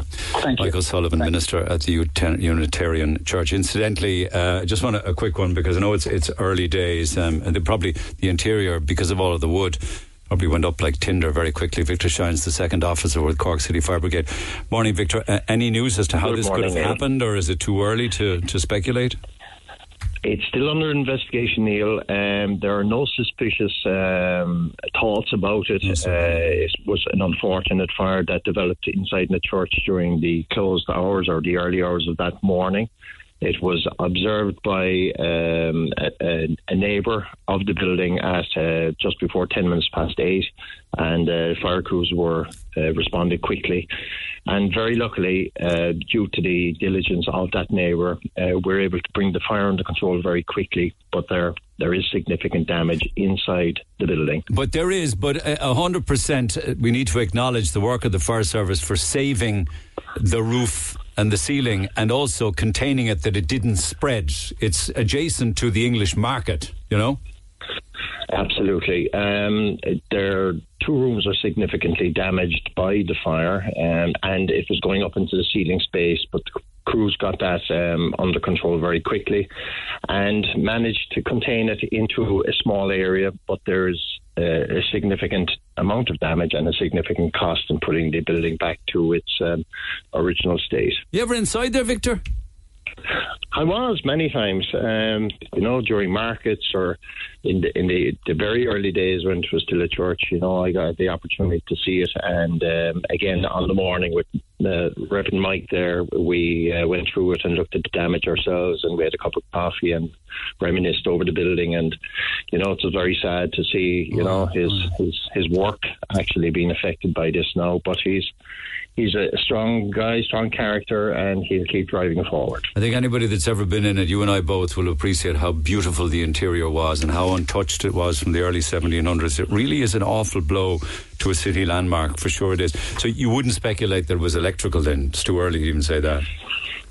It's very difficult to say. Um, but the, the guards were having a quick look at it, but there was no indications of uh, forced entries or I break-ins. know. I know you've ruled that so out. on, I so- know. I know. I know. I know. Absolutely. Uh, listen, if nothing else, a job well done by Cork City Fire Service. Thank you, Victor. Appreciate you taking the call. Take care of yourself. Thank you. Back after the break, text 0868 104 106. Might have a historical perspective on this uh, briefly after the break. Call Neil now. 0818 104 106. The Neil Prendeville Show on Red FM. Joined by the Cork historian um, Liam Mahigeen. Our, our, our knowledge of it is, is, is quite limited. I wonder if, if, if uh, Liam has anything to add to it. Liam, good morning. Good morning, Neil. So we know we know seven, 1717 was the date of the building opening, being built. Took five six years to build. What have you got for me? The, the, a little bit just. Daniel, you heard of Daniel MacLeeson, just a paint, famous painter from Very famous. Yes. So it was. Oh, thank you. That- I, I didn't know. I know he was born in Cork uh, around about 1806, but was it Shear Street he was born? Shear Street. Well, his mother actually worked in the Unitarian Church. She was a pew opener. What's that was mean? a, a door at the, the end of the line of seats, you know? A pew a, door opener? the- a pew opener, P E W. She would open the pews for the congregation to, to sit in. Correct. You can imagine it was all the gentry, I suppose, that time. Totally. Yeah, totally. You think they could Yeah, open yeah, it for yeah. themselves? Yeah, yeah, yeah. So that was Daniel Maclise's mother's job to o- she was a pew opener in the Unitarian Church in Princess Street. Would it? That's all I have to you know. Well, but no, hang on. But wait a second. Could it? Could let me ask? Could it have been the old oldest church, or are they older? Do you think in Cork? It's the oldest church. It's the oldest religious church in the city. Today, that it's the oldest church in the city. 1717. It would be hard to beat. South Chapel wouldn't beat it. No, it wouldn't. Oh, yeah. Yeah. Yeah. Yeah. Were you, you ever? Were you ever inside it? You, you must have been inside it. I, I was, I was, but it was, you know, it was, it was after being damaged there a couple of years back, and we went in and had a look around, and um, it was, it remind you of a synagogue there that was in um, in the South Terrace. Yeah. Yeah. There was a little balcony and all there, you know. Yeah, it was like back stepping. It was like stepping back in time and going walking in there. Correct, Yeah, correct. Jim, Jimmy Crowley. Jimmy Crowley actually is due to do a gig there, which is which is sad. So that one's obviously cancelled. I suppose we'll have to play somewhere else. It's devastating. Awful. It's a sad loss to the city, though, Liam. Well, it's a historical building, there's no doubt about that, and it has a great history. If somebody, well, I know very little about it, know only that little thing about Maclise's mother, and um, to be a great place for some historian to do some kind of a show on it. Bit of a deep dive on it. Fair play. Yeah, Yeah, fair play. yeah, yeah, yeah. All right, my man, as always, thanks for picking up the phone. Appreciate it. You answered my question. Bye, Uh. Daniel Maclise, mother, a pew opener at the church, and Maclise himself born in Shear Street. He was uh, the son of a cobbler uh, and then uh, also worked as a tailor uh, on Patrick Street. Um, I think Daniel Maclise went to the very, very early days of what would have been the Cork School of Art. Now, he legged it. This is just my own knowledge of Maclise. His paintings are just off the charts, gorgeous. He did one particular one that I'll never forget, which is a painting of the marriage of Strongbow and Aoife. Uh, Even if you were to Google that and take a look at it, even if it's on your phone or your laptop, the detail in that painting would blow your mind. Uh, the marriage of uh, Strongbow and Aoife. But off he went to London as a young man to ply his trade. And who does he team up with and becomes a, a good pal uh, and a party colleague of? Only the one and only uh, Charles Dickens back in the day. So Maclise was big business uh, right across the UK and Europe. He was much sought after as um, a landscape part, uh, painter, an historic painter, and also um, a painter of portraits and what have you. And he was a fairly able dealer, made big money. Not quite sure where he was born. I'm kind of caught in the hop on that one. Sorry, where he where he died or. You know, he died at the age of seventy, so he would have he would have been uh, what would that make him? About about sixty four years old. What have you got for me on this one? Yeah, uh, uh, just very quickly, uh, Daniel Maclise died uh, April 25th, 1870, age 64 in Chelsea. He died of acute pneumonia. Um, his fo- his uh, house was number four Cheyne Walk. Was he buried- is he sure. buried there? Um, that I'm just going to have a very quick look at. But what I was going to talk to you about actually originally, what I jumped in to say was the Unitarian Church kind of holds a very special place in my heart because when we were teenagers and getting into the music scene and starting bands and trying to get gigs and insurance and nobody would have us. The Unitarian Church was the place. It's actually Unitarian Church was where I played my first ever live gig with the band that I was And you know something that that was quite normal there because you could also put on an exhibition. I went to fab, some fabulous exhibitions there. Yeah, and there was Christmas markets pop-ups and there, Christmas and there markets was yeah. loads of stuff. Yeah, and I just, I just thought that like they were one of those. It was that and the. Um, Oh, I was going to say the Crush. Is it Cruiskeen Lawn? Is the one on Douglas Street? Those were the two Yeah. places that used to always have us in. We used to organise. Dave Callan, who then took over the Kino and tried to run gigs there, he kind of had us, and it was just like a space for us. They never kind of impinged on us or anything. It was always our space to use as we saw fit. We always looked after it, and like I always just that's my memory of the Yeah. Unitarian churches, and I never realised playing in it what history we had. You know, I don't think when they started the building in 1717 they would have expected to have punk rock or you know like like uh, what Maybe was mosh Catholic- pits maybe and the walls. Church should be thrown open there. as I Maybe I, don't know. perhaps. Maureen down in West Cork will freak out if she hears me saying that. All right, appreciate it. Thanks for that. Actually, I did find out. We just checked it there. He is actually buried buried in London. Um, Maclise himself, born in Shear Street, uh, died in London and buried in Kensal Green Cemetery uh, in London. Text 0868 104 106. Do you mind if I, if I catch up after the break with uh, Chef Ryan, who won um, Gordon Ramsay's um, big? It was the, it's the twenty second um, show actually that he won, and it's amazing because I spoke to him last year when it was all over. He knew that he had won um, um, Hell's Kitchen 22, but he couldn't tell me at the time. Uh, so he won it, and it was announced over the weekend. Uh, born and reared on Leeside, plied his early trade as a, as a chef on Leeside. More on that after the break. The Neil Prendeville Show on Red FM. Conversation that matters. Chef Ryan, good morning. Good morning, Neil. How are you? I'm absolutely blown away with your news. You're, you're some dark horse, you know that winning uh, season 22 of Hell's Kitchen. We chatted about the whole contest the back end of last year, but you couldn't tell me the result. You're some dark horse being able to keep that under wraps for so long. Fair play to you.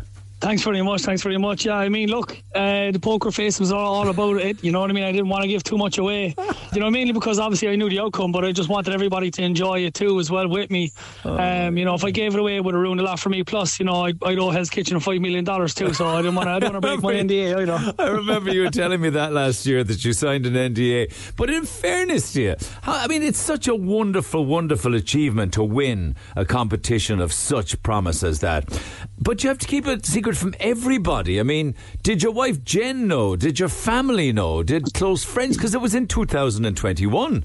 Yeah, no, they all knew. I mean, like the, there was NDAs given out to everybody that wanted to know. So, like, I mean, like my wife, my family, my mother and dad, and um, uh, close friends as well. Like, you know, I had them all sign NDAs so that we could talk about it. Obviously, I had to tell my boss because I couldn't vanish off the face of the earth for seven weeks and then be like, oh yeah, I was just, you know, doing this, that, and the other. So, um, there was a there was a select few that knew, but they also had to sign NDAs, you know, just in case anything was slipped, they'd be able to trace it back. But I think it's just kind of scare tactics to make it to make sure you don't spoil it for anybody else. You know what I mean? Because they put a lot of time and effort into it. What was the reaction like there and indeed back here at home when the news was announced that you'd won it outright? Oh, it was insane. I mean, my phone is still hopping. Like this happened on Thursday, like, and I still can't even use my phone. Every time I try to go onto something, it just freezes. And I mean, like, just the support I get from from everywhere across the world, you know, and back home is where it means the most to me. And I just can't believe that it's after you know hitting home to everybody, and you know, people sending me messages of good luck and you know, congratulations. It's just, I mean, it's been phenomenal. I still don't know how I feel about it, to be honest.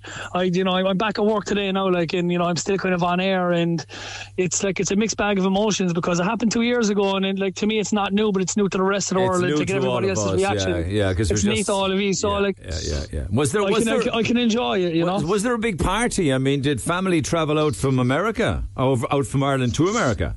Yeah, there was. Yeah, there was um, a load of friends came over. My dad came over, a couple of brothers, um, a couple of aunts and uncles. They, they were over. Um, we, they threw a party for us in uh, Hell's Kitchen in Miami because he just opened one there recently in October. So um, Johnny and Sammy, the other two finalists, they flew over from LA uh, with a couple of their friends and family. And um, yeah, we had a we had, we had quite the hoolie. Now we rented a room upstairs in Hell's Kitchen. We watched it there, food, drinks, the whole lot. And you know, sure, look, we we sang long into the early mornings, you know. But it was fantastic to have everybody there with us, you know. Right. Um, a couple of people couldn't make it. No, my mum, my mum wasn't there at all. Would have been great if she could have been there. Um, but I'll be coming home soon to celebrate with her. So that's the Okay. main thing. Okay, I'll talk about coming home in a moment, but the prize itself, right, is quarter of a million dollars, not to be sniffed at. Nice ball of cash. And also, the ultimate prize also includes the possibility, uh, because I'm not sure whether you're going to take up the offer, head chef at Hell's Kitchen Caesars in Vegas. Is that right?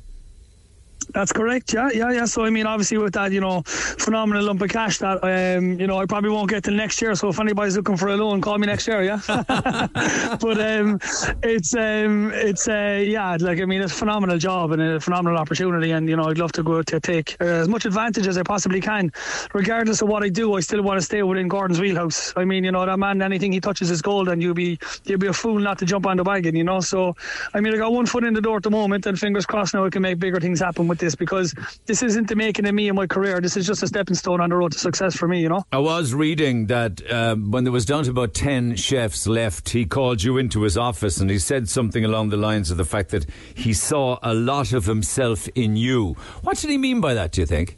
Um, I think you know, like he, the way it happened is like we were inside in the room, and obviously he doesn't want you know certain things to make it to air, so he has to say, "Look, young man, obviously there's cameras in here. We're mic'd up." He said, "But you know, you know, no bullshit between me and you at the moment. This is man to man." He said, "You know, I don't say this to a lot of people, uh, but you see, I see a lot of myself in you, and especially when I was your age. You know, when I was you know wanted to go to America and I was working in all these restaurants and I wanted to travel. He was like, you know, you came out here, you know, you, re- you reminded myself, uh, you remind yourself of me."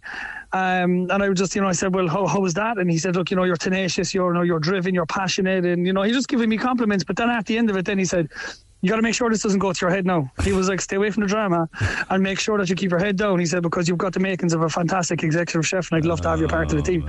And so, like, things like that, you know, will, will stick with me. And that's the icing on the, that's the icing on top for me. You know what I mean? I mean, to get those. You got to be able to cook, right? Absolutely. And you got to be a top class chef, but uh, you got to be able to handle the pressure in a kitchen scenario. And there must have been an awful lot of pressure within that series week after week as you saw the contestants fall by the wayside, was there? Of course, I mean, but like any good chef, there has to be a mad streak. You have to be mad to do this. You have to have a few screws loose to do this and to do it well. You know what I mean? And that's that's the one thing as well that you you kind of see when you're involved in a high pressure situation in the kitchens. You know, like if you can't handle that stress or channel other ways to, to deal with it, I mean, you're never going to survive because you know, as Gordon said himself, if you're good at it, it's the best job in the world, and if you're bad at it, it's the worst job in the world. So being able to deal with you know kitchen situations and especially ones like that, you have to have a mad streak. You know, I'm just lucky enough to have that mad streak. You know, it's it's about looking forward now as to what you plan on doing next. Because I did read that, and correct me if I, if I'm wrong, that you were contemplating taking some time out, or coming back home for a period of time, or maybe even trying to set up something in Ireland. Talk to me about that a little bit. Uh, yeah, no, no, no. There's no taking time out now. You know what I mean? I have to strike while iron's hot. You know, you got to put the foot down now and drive on, and you know, make the most of it while I'm uh, while I'm relevant. I think I'll always be relevant, um, but it's up to me to do the hard work now. You know, uh, Hell's Kitchen gave me the opportunity to put myself out there. I did. You know what I mean? I, I may have made a fool of myself, or I may haven't. You know, and, and for me, I put myself out there, and it takes, um, you know, what how do I say? It takes a lot of cojones to try and do that. You know, so what I'm going to do next is, you know, just capitalize on it all, and you know, you know, work hard because the hard work starts now. Really, I first came to America, I thought it was like, you know, oh, life is starting now. And then the next chapter, life is starting now. You know, like Hell's Kitchen winner season 22. That was when the hard work starts. Yeah. So, I mean, fingers crossed I'll be able to come home soon uh, while it's still fresh in the system and celebrate with everybody back home. I think it's long overdue. And, you know, fingers crossed we can take it from there because, you know, the opportunities are going to come my way regardless of what happens. I just want to make sure that I'm able to capitalize. You're going to take the Hell's Kitchen Caesars gig in Vegas, then, are you? Uh, oh, well, that's all up in the air. I haven't been contacted by Hell's Kitchen just yet. So, I mean, it's all up in the air. I need to see where they're at and where I'm at and, you know, what's best for me and my family. So, I mean, abs- absolutely, I'd love to be still within his wheelhouse. Yeah. But again, I can't speak of it just yet because I haven't been contacting them. I think, you know, they're probably going to give me a week or two for it to, le- to let it sit with me and resonate. And then we'll talk business. But, like, I'm in no rush to do anything. I'm only 30 years of age. I've got my whole career ahead of me, you know? Absolutely. Don't burn out. Absolutely. You're right. Jen, I'm told, um, gave you cards for each week of the contest. Talk to me about that. What were the cards about? I tell you, there's nothing gets past you back home anyway. I you told a couple of people about that. no secrets back there anyway. Jesus, no, travels fast.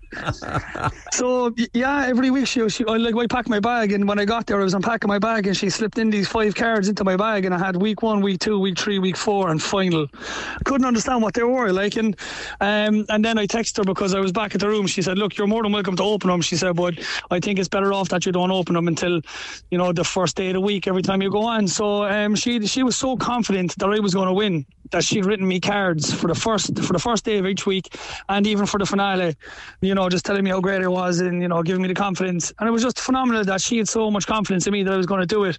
That when I actually did make it to the final, she finished off the card by saying, you know, I'm going to catch you. I'll see you later on, love. You know, I can't wait to see you in the final. It was just, it was insane that she had so much confidence that she wrote them by hand and like told me not to open them till a certain time. I mean, that's, you know, I didn't have that much confidence in myself, and I wouldn't be short of it. But you know, to me, that was just, She's you know, got it in unbelievable. spades, man. She's a powerful, powerful woman. You also were saying that the, that you would hope that this would inspire many young people um, to, I, I suppose, follow a dream, follow a passion.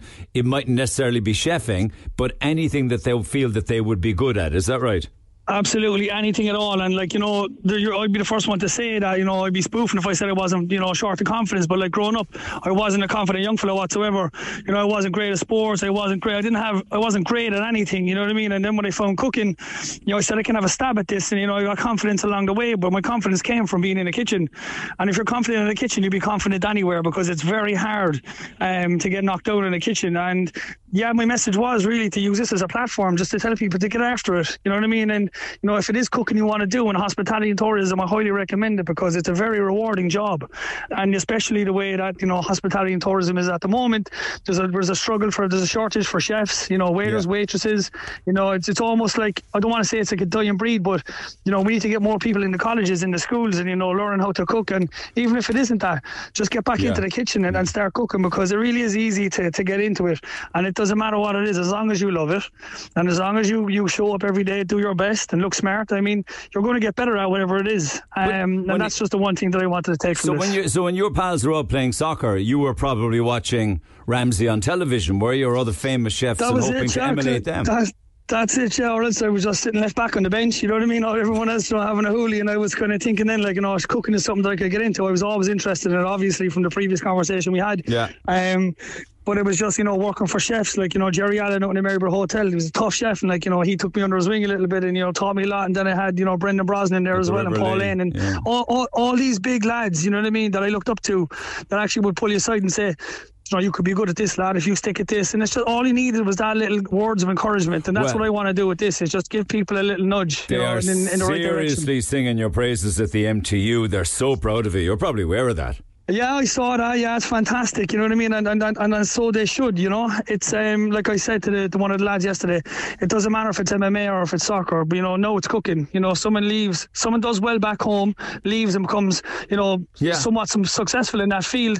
You know, I should push other people on to go do it. So look, you know, absolutely they should milk it. Why not? You know, I heard because I, never you were once forgot my roots and I don't uh, plan on it. Well, you haven't forgotten your roots, and you don't plan on doing it because somebody was saying that you were thinking of doing a series of pop-ups around Ireland in Galway or here in Yeah. Cork, for instance, and also, Yeah, were you I'd- thinking I'd of doing a, Were you thinking of doing a TV series? Was there the one of the runner-ups you got close to? Wasn't it, Chef Johnny? Yeah, Johnny, good buddy of mine. Now, I mean, like we were we were the whole package when it comes to you know as far as um you know talking about you know c- uh, contestants and competition settings and attention. Like everybody wants to be cutthroat, and obviously it's your opponent. But we never once thought that we were against each other. We just wanted each other to succeed, um, and I think it should be like that in a kitchen setting. Now, obviously competitions are different, but you want to drag everybody up with you because all boats rise together at the end of the day. Yeah. And you know, if I succeed, he succeeds, and you know, we can always drive each other on. And it's good to have that camaraderie in the kitchen because you, you need that to work. You know what I mean? You need to have camaraderie in the kitchen because it's a tough place um, to be. So I mean, yeah, I'd love to come back and do a couple of pop ups. Anybody wants to jump on and do stuff, I'm open to it. I want to come back and do some dinners in hotels. You know, maybe I'll go back and do something with Pauline, you know, once or twice, and you know, just just go back and give back.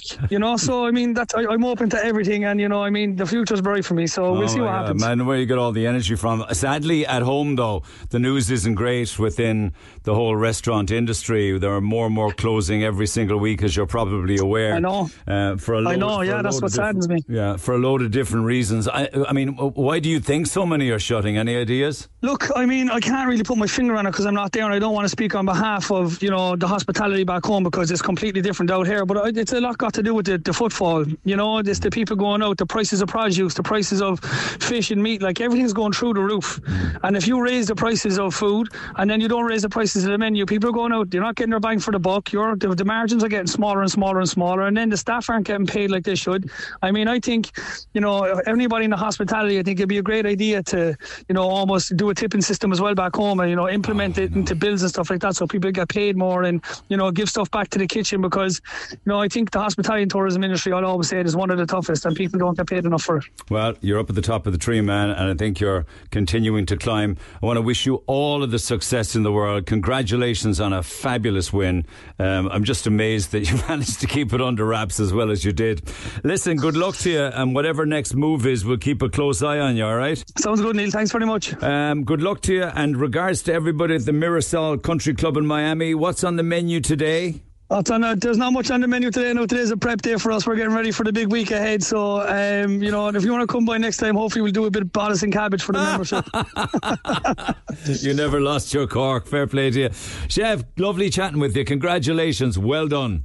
Thanks very much. Bye bye. The Neil Prendeville Show on Red FM. Conversation that matters. Chef Ryan, I love his line actually show up every day and work hard. Isn't that the mantra? Show up every day and work hard. I saw a very interesting interview there recently with Gary Oldman, the actor. I don't know if you've seen the couple of series of slow horses that are available to download and watch. It's just there, it's incredible television.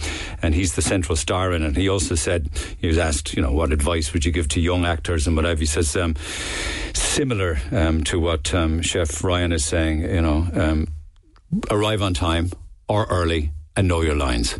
Simple as arrive on time or early and know your lines, and everything else will follow. Um, uh, out of time, guys. We're going to love you and leave you with the last words to the Lord Mayor of Cork and the local historian, uh, Councillor Kieran McCarthy, on the devastating loss of a very important historical core business, um, or sorry, building, I should say, uh, which went up in flames yesterday morning on Prince's Street. Lord Mayor, good morning. Hi Neil, how are you doing? I'm yeah, no, that's it's quite sad actually. Yeah, yeah, yeah. One of the one of the oldest buildings in the city, uh, seventeen seventeen, and Probably the- marker of its time as well. Yeah, what would just tell us a little bit about what would Cork have been like in, in say 1717 in the early 1700s, virtue of size and, and, and commerce and trade and what have you. Uh, well, you're probably talking. We know we'd say if I go back to late 1600s, the town walls around North Main Street and South Main Street were still in place, and then there was marshland on either side. One marshland was called the Western Marshes, and then the other marshland was called the Eastern Marshes. And then the, the town wall was attacked in 1690. There was a siege of Cork, and the merchants of the town took the town walls down. And then between Huguenots, Quakers, and kind of merchants with a lot of money, they began to develop the Western and Eastern Marshes. So on the Eastern Marshes, um, a group of dissenting Presbyterians kind of set up in 1717 the church, I suppose, that has been burnt down. Um, yes, now the interior, I think, has been severely damaged um, yesterday. And then you also, next to that, then you actually had a playhouse. Um, so actually, Prince's Street was originally called Playhouse Lane. So the, I suppose the one of the first theatres in the, what I call the emerging 18th century Cork was kind of in, around the uh, was on the Playhouse Lane. Population wise, probably 20,000 people. Um, 1700 and then by 1750 or 75,000 people. So the population was growing quite rapidly. They needed more space for housing and bridges and canals. And it's a really interesting time. Like we've got loads of old maps as well, Neil, of, of that. So when the Utanit Unitarian Church moved there from Dunscombe Marsh, I think, and built, it was one of the first buildings that would have been erected outside of the old city walls and been surrounded still by maybe many canals like Venice. Yeah, yeah. Well, I, I suppose you mentioned the thing called Dunscombe's Marsh. Like Dunscombe were a Quaker family, so they probably would have owned what's now the intersection of Oliver Plunkett Street and Grand Parade. So where the car park is there on the Grand Parade, the Q Park on the Grand Parade. Um, so opposite kind of Bishop Lucy Park area. And there would have been a bridge going from the old medieval town kind of onto Oliver Plunkett Street. So we know Oliver Plunkett Street was laid out in 1715 and it was called George's Street. And then all these, I think there what I call marker buildings began to spring up around the Eastern Marshes. So yeah, you had the this Presbyterian church and you had the Playhouse. Um, and as well as that, then there's actually an independent chapel actually nearby as well. If you ever go down Oliver Plunkett Street, there's this old pound shop, Euro shop store. Yeah. And actually behind the frontage, um, Yeah, it's kind of it's kind of built on to the English market. There's an old 1720s building there as well. And then on the other side, then Street would have been a canal. And then in the you had things like French Church Street developed by the Huguenots, under the St. Paul's Church, 1720s, Custom House, 1720s. So, like you're talking, this this building's from a time when there was this, this rapid building and expansion that people needed more houses, and this, this, the population was expanding at a rapid rate. So, it comes from a really interesting time in kind of Cork's um, Cork's past, and even from a mayoralty perspective, like you're talking many Huguenots, um, French refugees, uh, French Protestant refugees from Catholic France, kind of ended up in Cork and involved in silver silver making and kind of sailcloth factories, and um, yeah, it's a really interesting time. The, the the only positive I can draw from this is that the actual building itself has been saved, but the interior has been been lost. At least at least the building itself and the structure is safe, right?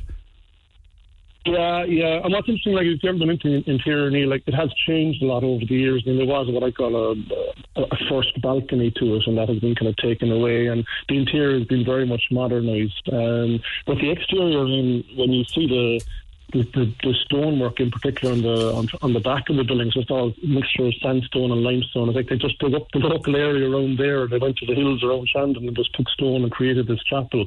And like it's really, really interesting just to see how they kind of just basically put it together. Um, it's kind of random rubble masonry, just bits and pieces of stone, and anything that they actually could actually find. And Yeah. no, it's just uh, we, we don't have that much 18th century, early 18th century stock of buildings left in Cork. We've loads from like late 18th century along Oliver Plunkett Street. And once that building went up, then it kind of encouraged other people to to build around it. And I suppose more of the street of what we know as Prince's Street came into being late in the 1700s, 1788, the English market. Um, but then over this building kind of it encouraged other people to, to build Yes, around it is. It Build and they shall come, and then others shall build around it. That's very true. That's a good point. I, I, I Yeah, hope that. all- all built, built in a swamp as well. I hope that they get any support that's necessary from all quarters Yeah, um, yeah. because it's a very important Yeah, building. yeah, yeah. thank, and thankfully as well, Yeah. no injuries and no loss of life, and that's the main thing, Oh, isn't yeah. it? Yeah. Yeah, and Michael Sullivan does, and his team do a fantastic job. Like I was in there before Christmas, having a walk around, just having a look at the space, and I know they have they have ongoing plans to make sure the history and the story is told. And actually, it's not just the stories in the early early 1700s. There's loads more to tell as well, the 1800s and so on. It's, it's a really, really great space. It's an oasis in the city, I find as well. Um, yeah. Thanks so much for your contribution this morning, Lord Mayor. Have a good day. Lord Mayor of Cork, Councillor Kieran McCarthy, also a very proud Corkman, wonderful Cork historian. Our lines will stay open. You can text 0868 104 106 and also email neil at uh, redfm.ie. Share your thoughts and whatever the case may be going on in your mind by text to 0868 104 106. But most importantly, have a good day. Enjoy the decent weather, and I'll see you tomorrow. When Cork talks, Cork people blow my mind. They talk to Neil Prendeville. on Red FM.